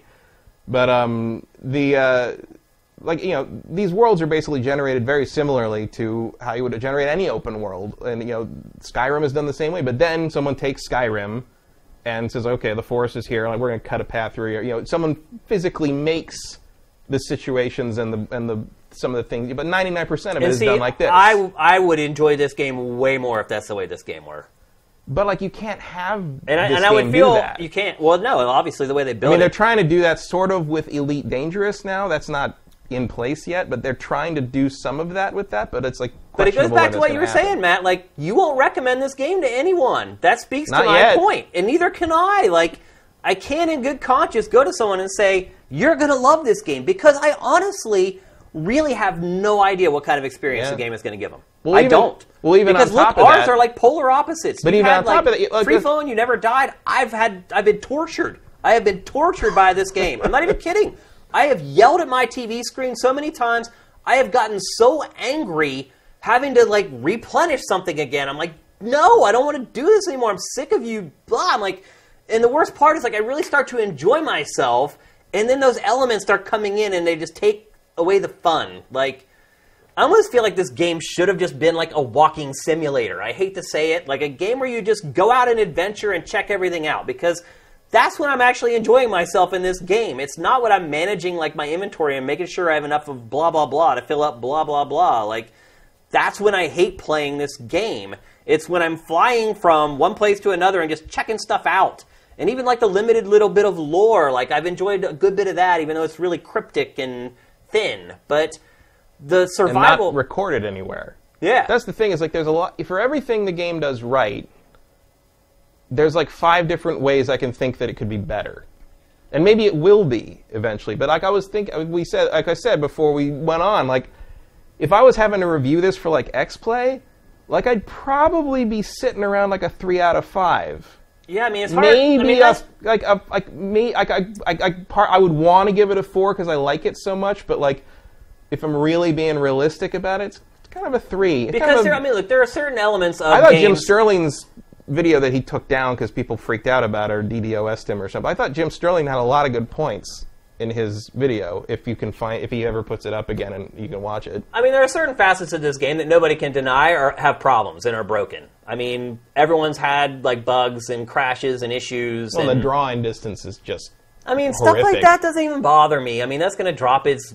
I mean, its graphic score a little of- bit. It's part of the nature of it, but it's like I hope they keep working on that. That you know stuff I mean? doesn't piss me off, though. It's like the broken parts of the game are what piss me off. Like getting stuck on an invisible object trying to leave the planet and my ship exploding, and then having to fix the damn thing and having no elements around to fix it. Like, and then falling off a cliff and getting stuck in a cave, a network of caves that I couldn't find my way out of. Like, that's the parts of this game that I don't like, and those are just facts. That's not like an opinion. That's a fact. Like the randomly generated worlds don't account for certain parts of it. It just can't. Like I don't even know if it's ever possible to be able to make a game like this that doesn't have the issues that this game has. I just don't know. Maybe 10 years, I don't even know. Like maybe 10 years from now, Like I feel like if if they can refine, like what was your estimate that this game like lasts like five years, maybe? yeah, like it's run as Right. far as like people playing it and Like I feel if they keep working on it, you know, because it seems like they're dedicated to kind of oh, they're continuing. in it. They're Yeah, in it to they're win it for sure. Like I feel like you know, revisiting this game in like a year, it, you know, similar to Destiny, like it might be just a very different experience. Um, maybe a possible one for you to revisit in the sense that they say that the updates are going to be free, as opposed to Destiny, where you have to buy an expansion to get the better game. But um, I mean, some people may just want to replay this game, or maybe start over to see if they have a better dice roll when they start the game. Mm-hmm. Well, I'm about. like- I mean, I'm about to start it again tomorrow on the PC version, and I'm Yeah. to look. So I've started two different games of this. First pre. Okay, the pre-patch. What was the? What was your pre-patch start like? it- both of them were bad. Really? Yeah. Because the pre- so the pre-patch game I played, I was start after like so I played like what the 12 hours straight, and the next morning I started playing some more, and I think we were texting, and I was like I didn't say anything because I wanted to save it for the show, Right. but I was getting worried because I was like every planet's the same, not in the sense that every planet's the same, is like oh it uses the same tree. I'm talking I went to like 15, 16 different planets. They had oh, they all had tons of animals. They all had tons of plants. It was like the same jungle with a different leaf. You know, I've never even And- seen a jungle in this game. and it was well. I mean, I've jun- never I mean, I mean, one. jungle in the sense there's a lot of trees. Like there's Uh. there's only one planet I've been to that I would call like a forest. yeah. I called it Alaska. Yeah. It looks like it, so. There, there was a dense enough trees, and I'm like, oh, I'm not in a forest. Everything else is like patch of trees, patch of trees, open plain, patch of trees, open plain, open plain, patch of trees. yeah. Um, but like I was like, every planet has everything on it. Every planet has tons of animals, tons of rocks, tons of everything, tons of water, tons of. la- I mean, like, it, and like after the patch, everything's became much more scattered and and different. Yeah. Whereas like I thought like the pre the pre-patch world, I'm like, oh, I guess they must have like just had everything on each world as kind of like a test there to make sure they weren't boring worlds or something. It seems like the more I've ventured around each planet, it seems like every planet has everything on it. But sometimes you just have to travel really far to get to some of them. Sometimes, well, I've been keeping. I've actually been keeping a actual literal log of not literal. That would be an actual piece of wood, but um, an actual like planet log of everything I find on each planet. And eventually, i realized, okay, iridium and plutonium and carbon and iron uh, are on every planet, so I'm not going to keep an unless a. That's like- another one, Heridium. I had to travel like literally like five virtual miles to find Heridium one time. The the tall To repair the ship at least after it at least you can see them from Yeah. a long way out because they're the tall blue columns. Yep. But the thing, uh, so like uh, aluminum, iridium, uh, nickel, copper, all the green elements. Like usually, each planet seems to have two or three of those. Yeah. Maybe one. And then there's a di- every planet has a different colored crystal besides the plutonium. Like you can see the plugins, and it's like weird in that like. Like the the animals don't make sense for the biome they're in. Like Yeah. if you're on an ice planet, like the the, the the the creatures are like don't have fur. You know what I mean? Like if you're I mean, and, the creatures. no- look, even creatures are just like Frankenstein's. No, I mean, the creatures just fun. randomizing and snapping it together. Sometimes they're fun. Sometimes they're dumb. Like Fun, one of the animals I found in this footage is just like a plant that hops. Oh, I have a whole. I found a whole planet of those. Like I'm not kidding. Like big, like ones the size of houses down to ones that are like like Yeah. tiny little ones. Like it was seven different species of hopping plant. Yeah. that was the whole thing. And um, I named it this. I named the planet the Sanskrit word for hop. but I have found like no animals in this game. I found like 15 or 20 animals total. There's Total. a hopping one. There's one. Yeah, there they are. It's ridiculous. So like, but and, and there's like there's no uh, there's no food chain. There's no ecology to it. Like there's no I predator. see there's them no. Pre- like I mean, they have chase each other every once in a while. sort of, but like they have a um, like they ha- like if you when you scan them, it says you know disposition or whatever, like hunter, or prey, or docile or whatever. Right. But that that never plays. You know, like the, like in Far Cry. I mean, I don't. I can't expect this to be Far Cry Primal, but like Right. the like. Even Spore had that. Spore had like niches for the food chain that Yeah. each creature occupied. And I don't see why this game couldn't um, have something like that. It's it's it's weird in that The, my, if- I guess my you've generated word, all this stuff and you don't do anything with it. Also, one a fun little thing uh, when you scan a creature, pay attention. like look at it when you next if you if you find another creature, scan a creature. The height I and weight, hope I'll find another one. the height and weight that are suck. the height and weight are reversed. Here's the hopping planets I was telling you about. Yeah. So if you if you scan a creature uh, um, until the next update, I guess they'll probably fix it. But this, the height and weight are backwards. Yeah. They're given a height of in kilograms and a, and a weight in meters because that's what happens when you crunch. Yeah. I think my that? final my final word on this would be the coolest thing about this game is what makes it not very fun to play. And that's that it's randomly generated. But it also consequently is the thing that could make it have legs beyond any game, any single Mm. player game ever before. Well, But- I did want to talk about briefly the space stuff Okay. because as a space combat fan, um, I've had no luck with the space well, no, but I mean, even aside, well, first off, like they need to let you lock onto enemies, like a Yeah. specific enemy. Well, the laser kind of does. No, not I don't. specifically. Well, I don't. It, it tracks when you're, but I mean, like, I need you need to be able to lock on, and then so when because when they're off it the screen, you automatically see it- reorient to follow the guy. No, you no, mean? no, no. When they're off, see, this is this is what happens when a genre disappears for twenty fucking years. Is no one remembers how to make these things anymore. But what I mean is, like, you know how the, it goes off your view and you get the little red arrows. If you're being attacked by multiple ships, there's all these red arrows. You can't tell which one is the one you just did damage to, Right. and you want to focus your damage on one ship so you can take one out. That's one less guy shooting at you Right. um, you need to be able to lock on to the guy, and so the the game will tell you which arrow is the guy you're fighting. Right. Because right now you get a double arrow if they're close to you, but that's not necessarily. Sometimes that's a guy who came in to strafe you, and he's closer than the guy you just shot at and, and hit. And now you're on another guy who's undamaged. So like you've got all these like three damaged guys, and they're all still. You know, you need to concentrate your firepower, and then also um, the fact that you have to go in your menu and recharge your deflector shield with elements manually Wha- is insane. Happening live? I know. Like, it's just wh- there's just tons of quirks like that. in And the other game. thing is, that's the only thing that's happening in space. I know. It's- And they couldn't get that right. that, and there's like shooting asteroids for elements, and otherwise nothing else happens in space other than travel. Yep. And A, there needs to be more stuff to do there, and B, how is it still that rough when that's the only thing you do? yeah, the aiming in this game for both on the ground with the mining tool and in space with the ship, I think is just terrible. Like I've never, When I I've keep- still never got to a place where I can like really sight something up. Like when I fight stuff with the mining tool. I don't even move the left analog stick. I just strafe left and right because when I do, it just jerks like Yeah. way out, and I just Well, do you do you have um, In space, I can't aim worth a squat. That's why I use the lasers, and it like automatically will lock on if you're within a close the distance. lasers are pretty good for that? Yeah, I, I use the proton can. Also, um, I don't think have you switched ships yet? Have you got a new ship at all? I've shopped but haven't bought. Okay, so once I got into a new ship, um, it constantly tells me to use oxides to recharge the photon cannon, which doesn't need to be recharged. You know, the main weapon. So it's just like a bug, you mean? It's a bug. It's like clearly at one point you had to use oxides to keep the photon cannon charged, but they must have taken that out, but they never removed the reminder Well, to like they, recharge ne- it. they never removed the uh, multiplayer mention on the box art. Whoops. So I I'll just still- put a sticker over it. I still think that that's just. I don't think that works yet. I Yeah, I, I- I, I- think they just didn't expect anyone to be. And look, I know this thing is so huge that should be, but like you can do that thing where you scan for other discoveries near you. There's a guy discovering planets like 400 light years from me. yeah. Like that's pretty close. Yeah. Like I could get to him in probably a couple hours if I wanted to. Right. Um, and not Who see would him. want to do that? Well, and also his name is like Mahler seven eight four three, and I was like, well, you don't have anything to say. So I think that's another criticism I have of this game is that it, it is so solitary. Like, you know, the only Mm-hmm. other humanoidish type creatures that you meet are inside the buildings. They never come out of the buildings. Like, you just feel completely alone. And I get that that's kind of a big part of the whole survival game Mm-hmm. aesthetic, and some people really like that.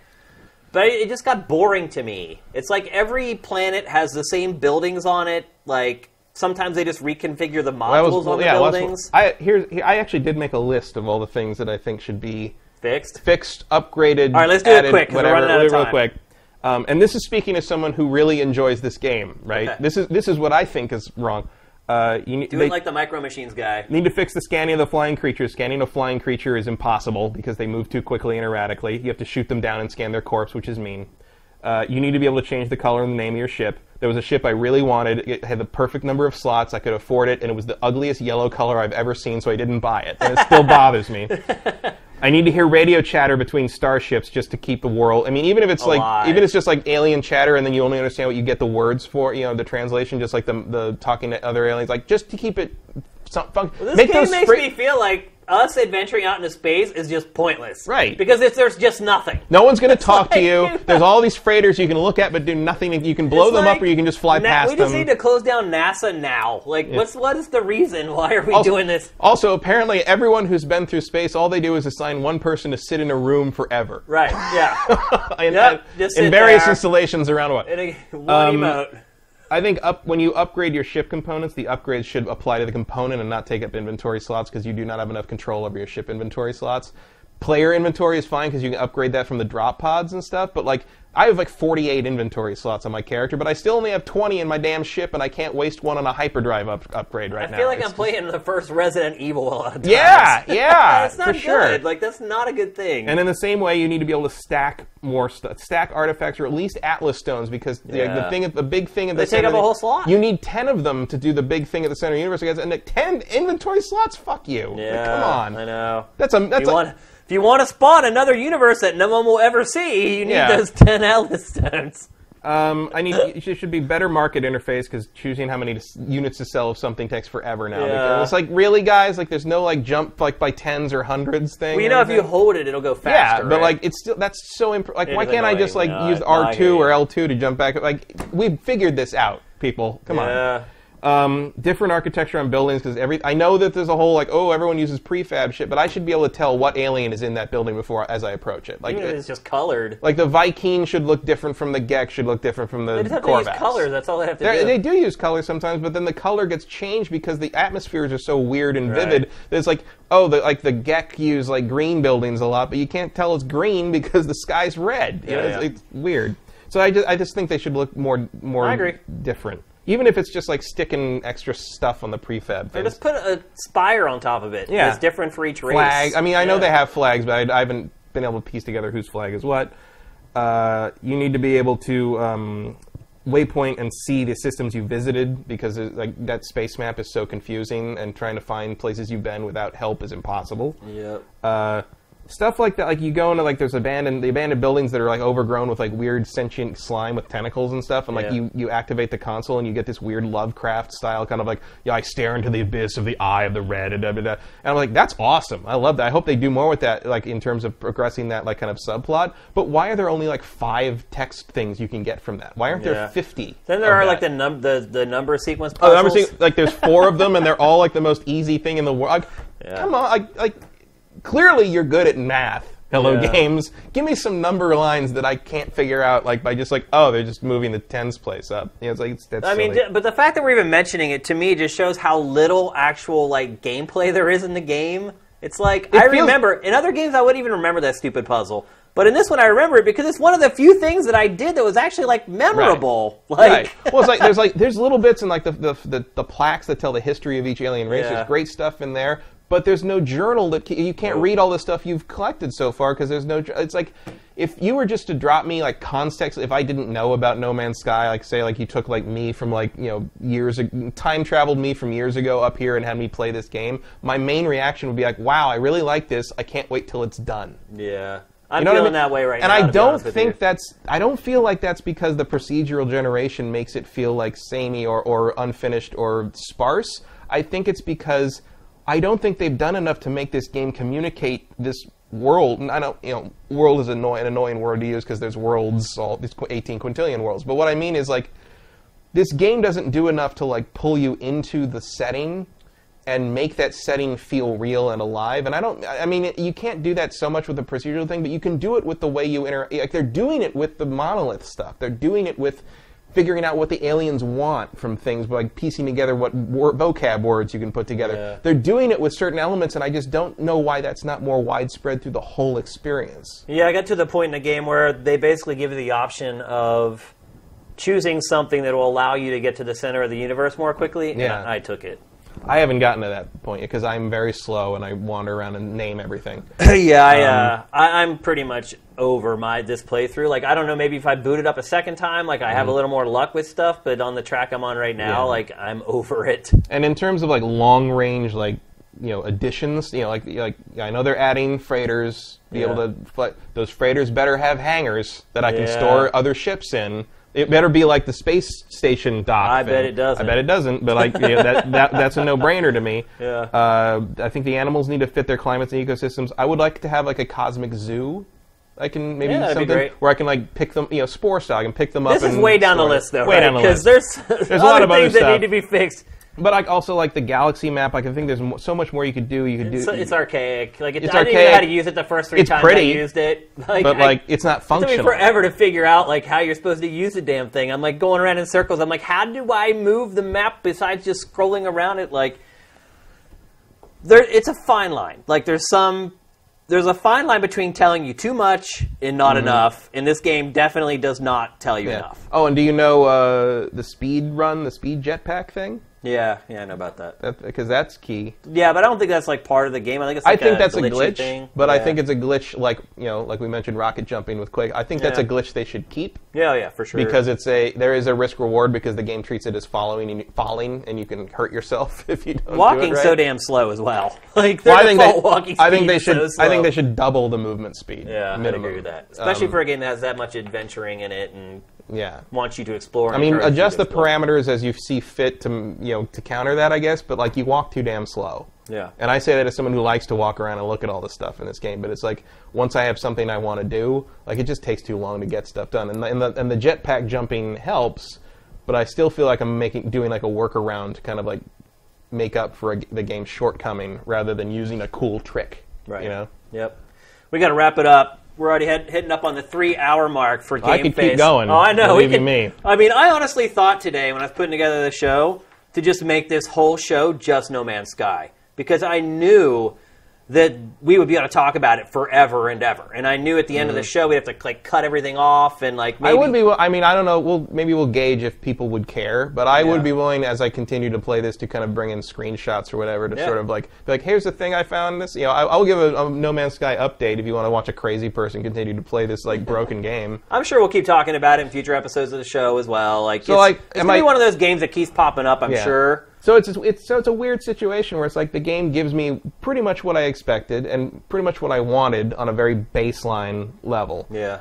but there's so much potential there, and there's so much that could be better and more polished. I mean, so I mean, rough around the edges is just the the best description. Yeah, it's one of the more broken games I've played in a while, and it did improve a little bit with the patch, but I've still had a lot of the same was- uh, problems. Yeah, well, the patch was more quality of life, I think, Yeah. than like fixing the big issue. Because like, I have not had the ship turn on its side again. It looks it looks like I keep having the the bug where you take off. Have you had this where you take off and suddenly you're in orbit?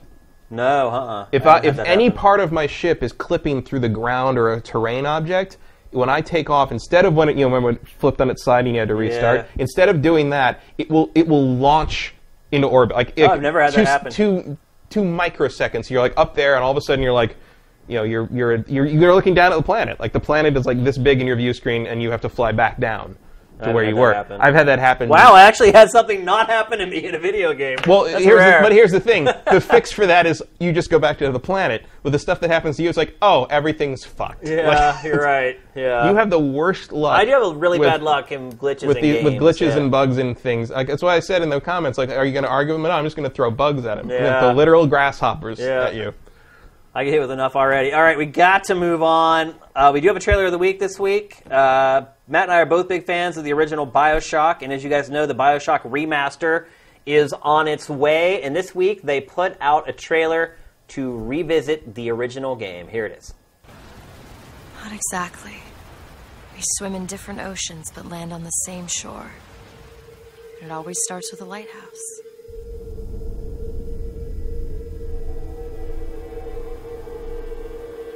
I am Andrew Ryan, and I'm here to ask you a question. Is a man not entitled to the sweat of his brow? No, says the man in Washington, it belongs to the poor. No, says the man in the Vatican, it belongs to God.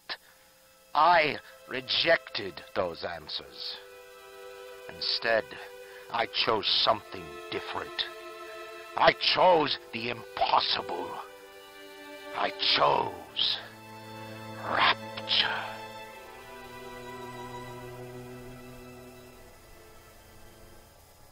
Still looks great to this day. Yep. I don't know where I'm gonna. F- I'm gonna try to make time to play the first one at least when that comes out. I because know already I'll never play it. I mean, I played it Well, already. they're free updates I- for, for, for PC. Uh, Q4 is going to be insane. I'm not going to have time, unfortunately. I'm already starting to schedule out like game evals for with freelancers and everything, and Mm.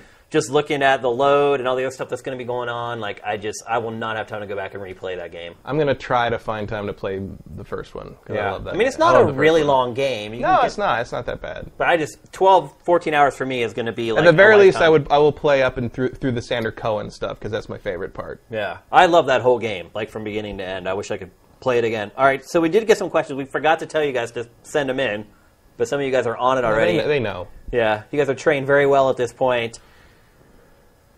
Up, I almost, I almost banned Vinaraba. That would be bad. Sorry. Uh, let's see. Uh, here's an easy one. Solo Dolo 241. Shane, any chance of getting some early Madden 17 gameplay impressions up as a as premium content? Yes. You're not going to be able to avoid that. For But- all 200 of you that actually give a crap, Is it really that small of an audience for like the Madden stuff? I probably yeah. Hmm. It's not big at all. It's like it's small, and most of the people who are who actually watch it are probably the same people who are like in the Sifted Fantasy League. So, but yeah, I'll put something up quick. Maybe it'll be something in Geif though. Maybe I'll just do like a quick preview of it in Because I'm kind of like, you know, over the last several years, as the NFL Sundays have become a bigger thing with my little circle of, yeah. Uh, of nerd friends, um, I've been kind of thinking, like, what, you know, if, if the Madden ever comes out that you say is like, oh, this one's really good, like, Yeah. I might pick that, pick one up. Wow, breaking down the walls so. here on Game Face. But again, I'm going to need you to tell me that it's good. Oh yeah, yeah. I wouldn't lie to you either. I'll be like- totally straight up with you. And look, from from everything I know about this one, it's probably not the one. All right. We'll it see, hasn't though. been for a couple of years. Yeah, yeah. like. We'll see though. But uh, but yeah, I'll certainly do some kind of a report on Madden for uh, for our premium subscribers. I'm probably not going to talk about it here on Game Face because just most of the people who watch this show don't give a squat about sports games, so we try to keep it to a minimum. And I'm here too. Yeah. It's like, when Madden talk comes, I'm just like, well, I'll just, I'll just wait. Uh, let's see from Nolan Elric, best video game ending of all time. My vote goes to Bioshock Infinite. Um, I think my vote goes to Panzer Dragoon Saga. Man, I don't even know. Panzer Dragoon Saga was my favorite game of all time for several years until uh, Shadow of the Colossus knocked it off the top. Shadow of the Colossus also has a good ending, but my. Yeah. favorite is Panzer Dragoon Saga. Yeah, I think actually Shadow of the Colossus. That's definitely up there. Yeah, There's a. I don't want to spoil anything, but but literally, it's up there. yeah. Oh man, that's a tough question. Cause, also, because like a lot of games don't have very good endings. Yeah, they all so- suck yeah. usually. Bioshock, Bioshock is a Bioshock Infinite's a good ending. Bioshock One is a good ending.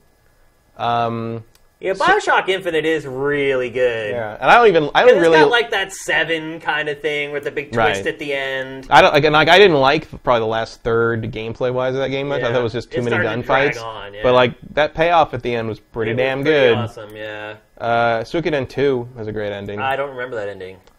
Uh, that was because like Suikoden Two is about like it's you and your two childhood friends, and one of the childhood friends basically ends up joining the enemy, and like the big thing at the end is sort of like the the sort of years later kind of final meeting between everyone, and like if you if you got invested in the game and the characters, like it was like a pretty it was like a for a, a game that was all about like epic like you know country altering wars the fact that the ending was still came down to these three characters and that was the most important thing was like a really God I miss JRPGs that were structured like novels. Yeah. like it's, it was I think good. the problem with video game endings is that most video game stories suck. well, also And therefore, yeah. Yes, by default, the endings are going to suck because you don't care about them. And also the uh, the fact that the you know the developers know that maybe twenty percent or less of people are ever going to even see the ending. Yeah, so yeah. like you know you polish the beginning, and if the ending you can make the ending good, that's fine. But don't kill yourself, kind of Yeah. thing. Oh, NiGHTS! I, I really like the ending of NiGHTS. Yeah, uh, I mean the Saturn. endings that I tend to like the most are the ones that are just like interactive in some way, like interactive credits and things like Mm. Yeah. that. Like I like that kind of stuff. That stuff sticks with me longer than a story-driven ending for whatever reason. I like the ending of Abzu, which I won't. The, the credits of Abzu. yeah, which that was cool. The ending of Uncharted Four was kind of cool, Yeah, like the epilogue or whatever. yeah. The Naughty Dog games always have a strong ending. Yeah, but in general, Last I of think Us, Last of Us had a great ending for a different reason. Yeah. It's a big reason why I don't play games for the story. Yeah. Because, also in my one- opinion, like, if I want a story, I just watch a movie. It's Like, also one of the reasons that mo- video game movies are probably never going to really You're absolutely right. figure it yeah. out because it's like there's nothing, there's there's no there there. Uh, let's see. Oh, wow, there's a ton of questions how in about, here. Uh, unfashionable. Uh, has there been a collector's edition game you were really impressed with? A collector's edition game? Yeah, Like, are they asking about the collector's edition or the game itself? collector's edition. I think probably. I don't really buy any of that. I haven't bought a collector's edition in four or five years. I don't buy them. I'm trying to think. I I do have. I've said it before. I have so much swag. Well, not as Yeah. much now. After I got robbed, they stole a bunch of it. But my closet, I don't have, own a home. I still rent an apartment at my age. I know it's sad. It makes me cry myself to sleep every night. Hey, I so do I. yeah. But uh, Los Angeles. It's not you can just like go out and find a house for Yeah. an affordable amount of money. And uh, so Hmm. I have so many closets. In my closets, literally, I am telling you, like I have got step ladders, and they are stacked up to the roof of the closet. I can't take. I can't take on any more water cupping. I have like no. I have whittled everything down to like the stuff that I just can't feel like I can get rid of, and the rest of the stuff I've given away or dropped off at like Salvation. I, I one day I dropped off. 75 video game T-shirts at uh, Salvation Army. I got to do a t-shirt purge too. This dude, the stack of T-shirts was that high, stacked flat on top of each other, and those were the ones I didn't want. Those were mm-hmm. the ones that were like, I will never wear these. Like, I just took them. Like, I was like, oh, I can give them away to people, and then I started thinking about the actual process of giving them away, and I was like, there's 75 shirts here. It'll take a lifetime to give these away. Like, yeah. So I just honestly, I haven't bought collector's editions in forever. Like. I'm trying to think what if I can. I mean, hmm. I mean, I would get some sent to me for free. Yeah. So I like, like I got the Black Ops Two with the RC car. Is that Black Ops Two or Black Ops One? those two with the Two. with the the drone. Yeah, the, the the RC car, and then three was the drone. Yeah, yeah, Yeah. And so I got those for free, and I thought those are really freaking cool, man. Was to it get like a toy that you can actually Yeah. play with is awesome, and like. I didn't get it because I don't work at like a huge outlet anymore, and so I'm like on tier two now for like products or whatever. But uh, like that little Nuka Cola mini fridge to me looks freaking awesome. Like, Yeah. Like I like collector's editions that give you something that you can actually do something with. Not I like figurines and all that, but once you have so many of them, like you kind of run out of space. And so I like things that actually are like something you can play with and have fun with, Mm-hmm. or they actually serve like a purpose. Like that fridge, you could put a six pack in there, like. Put it on your desk, at, Yeah. your desk at work, and keep a six pack of soda or whatever. I like that's the kind of stuff I like. I like um, little like little. Bo- I mean, I liked the idea of the Pip Boy edition of like Fallout Three, but then like it like it like we the one I had had some kind of electrical malfunction, and it literally drained the batteries in five minutes. Like it would just burn out. Um, I don't, most of the collector's edition these days are like statues, and I don't care about Yeah, statues, so I don't generally go in on them. Um, Tell you what hurt though. I just realized the other day that those crooks they took my Ganado from Resident Evil 4. oh yeah, I had its sealed Ganado figurine. Why would you take that? Dude, the things that they took, it's so random.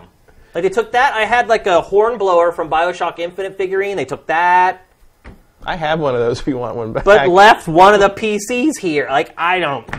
Maybe they're I Bioshock fans. I don't know. I doubt it. Um, I, you know, you They know, probably had kids, Yeah. and they're like, "I'll give this Ganado from Resident Ganado and a boy of silence to like Happy birthday, son. Uh, I hope their kid has a horrible birthday. Um, I hate to say that, but I think you know when I think of like collector's edition, I liked. I think back to stuff like Lunar One and Two, Lunar Silver Star and and Lunar Eternal Blue on the PS One. Yeah. And like stuff that like you know, the old Working Designs collector's editions that were just like it came with a bunch of extra stuff and it was Yeah. it was a fun little thing. It wasn't really an extra expense as much. You know, it didn't cost forty bucks more than the normal game. It was just like, hey, if you love the thing, and that was a standard edition for Working Right, Designs, right. but it was like just a little extra stuff. Like you know, some of the current like Weird XSEED games do that now too, where it's you know you get like a little art book. Anything with a full size hardcover art book is good. And uh, I didn't like Bioshock 2 very much, but I did like its collector's edition because it came with a vinyl copy of the Bioshock 1 soundtrack. So that would be, I guess that would be my one of my picks. Uh, here's one from Tyler five six seven two one. Shane, don't you think that even if you had all the resources you ever needed in No Man's Sky, that there just isn't enough to do and you would get bored? No, that has honestly been one of the major points of contention for me with the game is the the resources and the lack thereof at certain points. Um, I don't even know that I've been bored playing the game. Pissed off is probably the better way to describe it. Would you would you do you think that you should have like a little ground vehicle? That'd would that nice. be good, or would you? Think that would be I- awesome. I, don't. You don't think that would break the game? I don't. thi- here's what I think. They should. Get, I don't think it would, but I'm just No, like. I don't think it, they would at all. But what they should do is they should just get rid of the resource needed to leave the planet. like I get That why, solves like so many problems. Like because it- the game encourages you to just go from outpost to outpost, and every time it charges you like Mm-hmm. fuel to get off the ground. It's like if they just got rid of that, it would fix a ton of problems. It has gotten, or at least like give it more. Ta- I mean, on the pre-patch version, it was two takeoffs, yeah, you're right. two takeoffs for a full charge. Now yeah, it's they, four. It's four. Yeah, they adjusted. it. Um, but like, you could probably go further than that. And like, yeah, I, I mean, I have a, I have a giant supply of plutonium I keep on hand at all times just in case. I mean, just the fact that they tweaked that shows Yeah, that they that- figured yeah. out that like this is screwing consider- people. if you hadn't played the, the the pre-patch version, the pre-patch version's launch thrusters it was two takeoffs per full charge, and the warp engine was one. one, I know, And now it's like They- six or seven. Like and they- I think they're going to keep heading in I- the yeah, I- uh, direction. I feel like uh, maybe not the next up, like whatever the next big update is. I feel like they're if they're going to incorporate a bunch of feedback from players, and I hope they do. Like I feel like it's going to be suddenly become almost overnight like a better game to play, moment to moment. Maybe not. It's going to. It might not solve the problem if someone's like, oh, every building's the same. Yeah, I mean, you're. I mean, yeah, every observation post is the same. Every transmission tower is the same. Every manufacturing plant's the same. I seem to already have all the Every blueprints. depot is the for- same. Trading posts the same. I, what, what are the, what's the point of the depots? Don't know. It's like, do you really need titanium that badly? Even the trading. And if you do, how are you going to find a depot in Like time? the trading posts have the module where you can buy and sell stuff, and like Yeah. you can buy ships there. well, the other thing I don't get is like, there's no way to find the things you've already found. That's like probably one of my biggest quality of life things. Is like, why can't like if there's a place I like, or a planet I like, or a star system I like, or even a building I like. That's the same Why as can't I other- mark it? Why Yeah. can't I go through something and find like, oh, that, that or like even if it's like, uh, I find a depot, I don't need titanium. Like 30 minutes later, I found a blueprint, and I'm like, it needs titanium. There's no titanium crystals on this planet, but I know there was a depot. Yeah. Why can't I find that depot Or and go if the scanner would just show you where every element is instead of just showing just the groups Mm-hmm. of elements, if it actually showed you what each one was, like that would be a huge. There's Or if so you- many or if you easy could- ways to fix the Or problem. even if it was an upgrade, an upgrade to say it's like a programming thing for the for the scanner where you can say, like, I want gold, find gold, only highlight gold, and like, why can't it do like right, that's what I'm saying. that? that it, Here's one. how from, can I already have all the blueprints for my multi-tool when there's so many other ideas for how the multi-tool could function that even you and I could sit here and come up with in 10 minutes? Like, I know they had a lot of game to make, and there's only like 14 people on the team, but like, I, I, I wonder. I, I again, there's so much stuff that it's so you know, in, in like two years, this game could be amazing. But right now, it's it's it's kind kind of cool, Yeah, sort of. it's a cool game. It's cool, just yeah. annoying to play. But it's like I have a couple friends asking me like, "Oh, should I get this thing?" I'm like, I honestly wouldn't recommend. I'm it like, to you hardly well, I, anyone. I have a disc copy and a digital copy. I'm like, you know what? Next time I'm up north, I'm going to bring my disc copy and you can play it and decide for yourself. Because it's like I can't, I don't know how to recommend this game. It's hard. Uh, let's move on. Uh, Hido, here's a quick one for you. Hidokirio3, what is your GAF username, Matt? Uh, Matt Kyle. there you It's go. literally my name. That's an easy one. Yeah, I post them under my real name on GAF. Here's one Probably from bad idea. Xbox One outsold PS4 last month. First time since October of last year. Do you think Microsoft can succeed by just cutting prices and releasing new models of hardware versus first party investment? I don't think them outselling PlayStation 4 last month means anything. No. It means nothing. It just means they put out a hot new piece of hardware that's going to get its little bump for a month and then it's going to go away. Yeah. And PlayStation 4 will win next month. And then the Neo will probably sell just as well. So Yeah, exactly. Or, or better. better. Yeah. Oh, boy.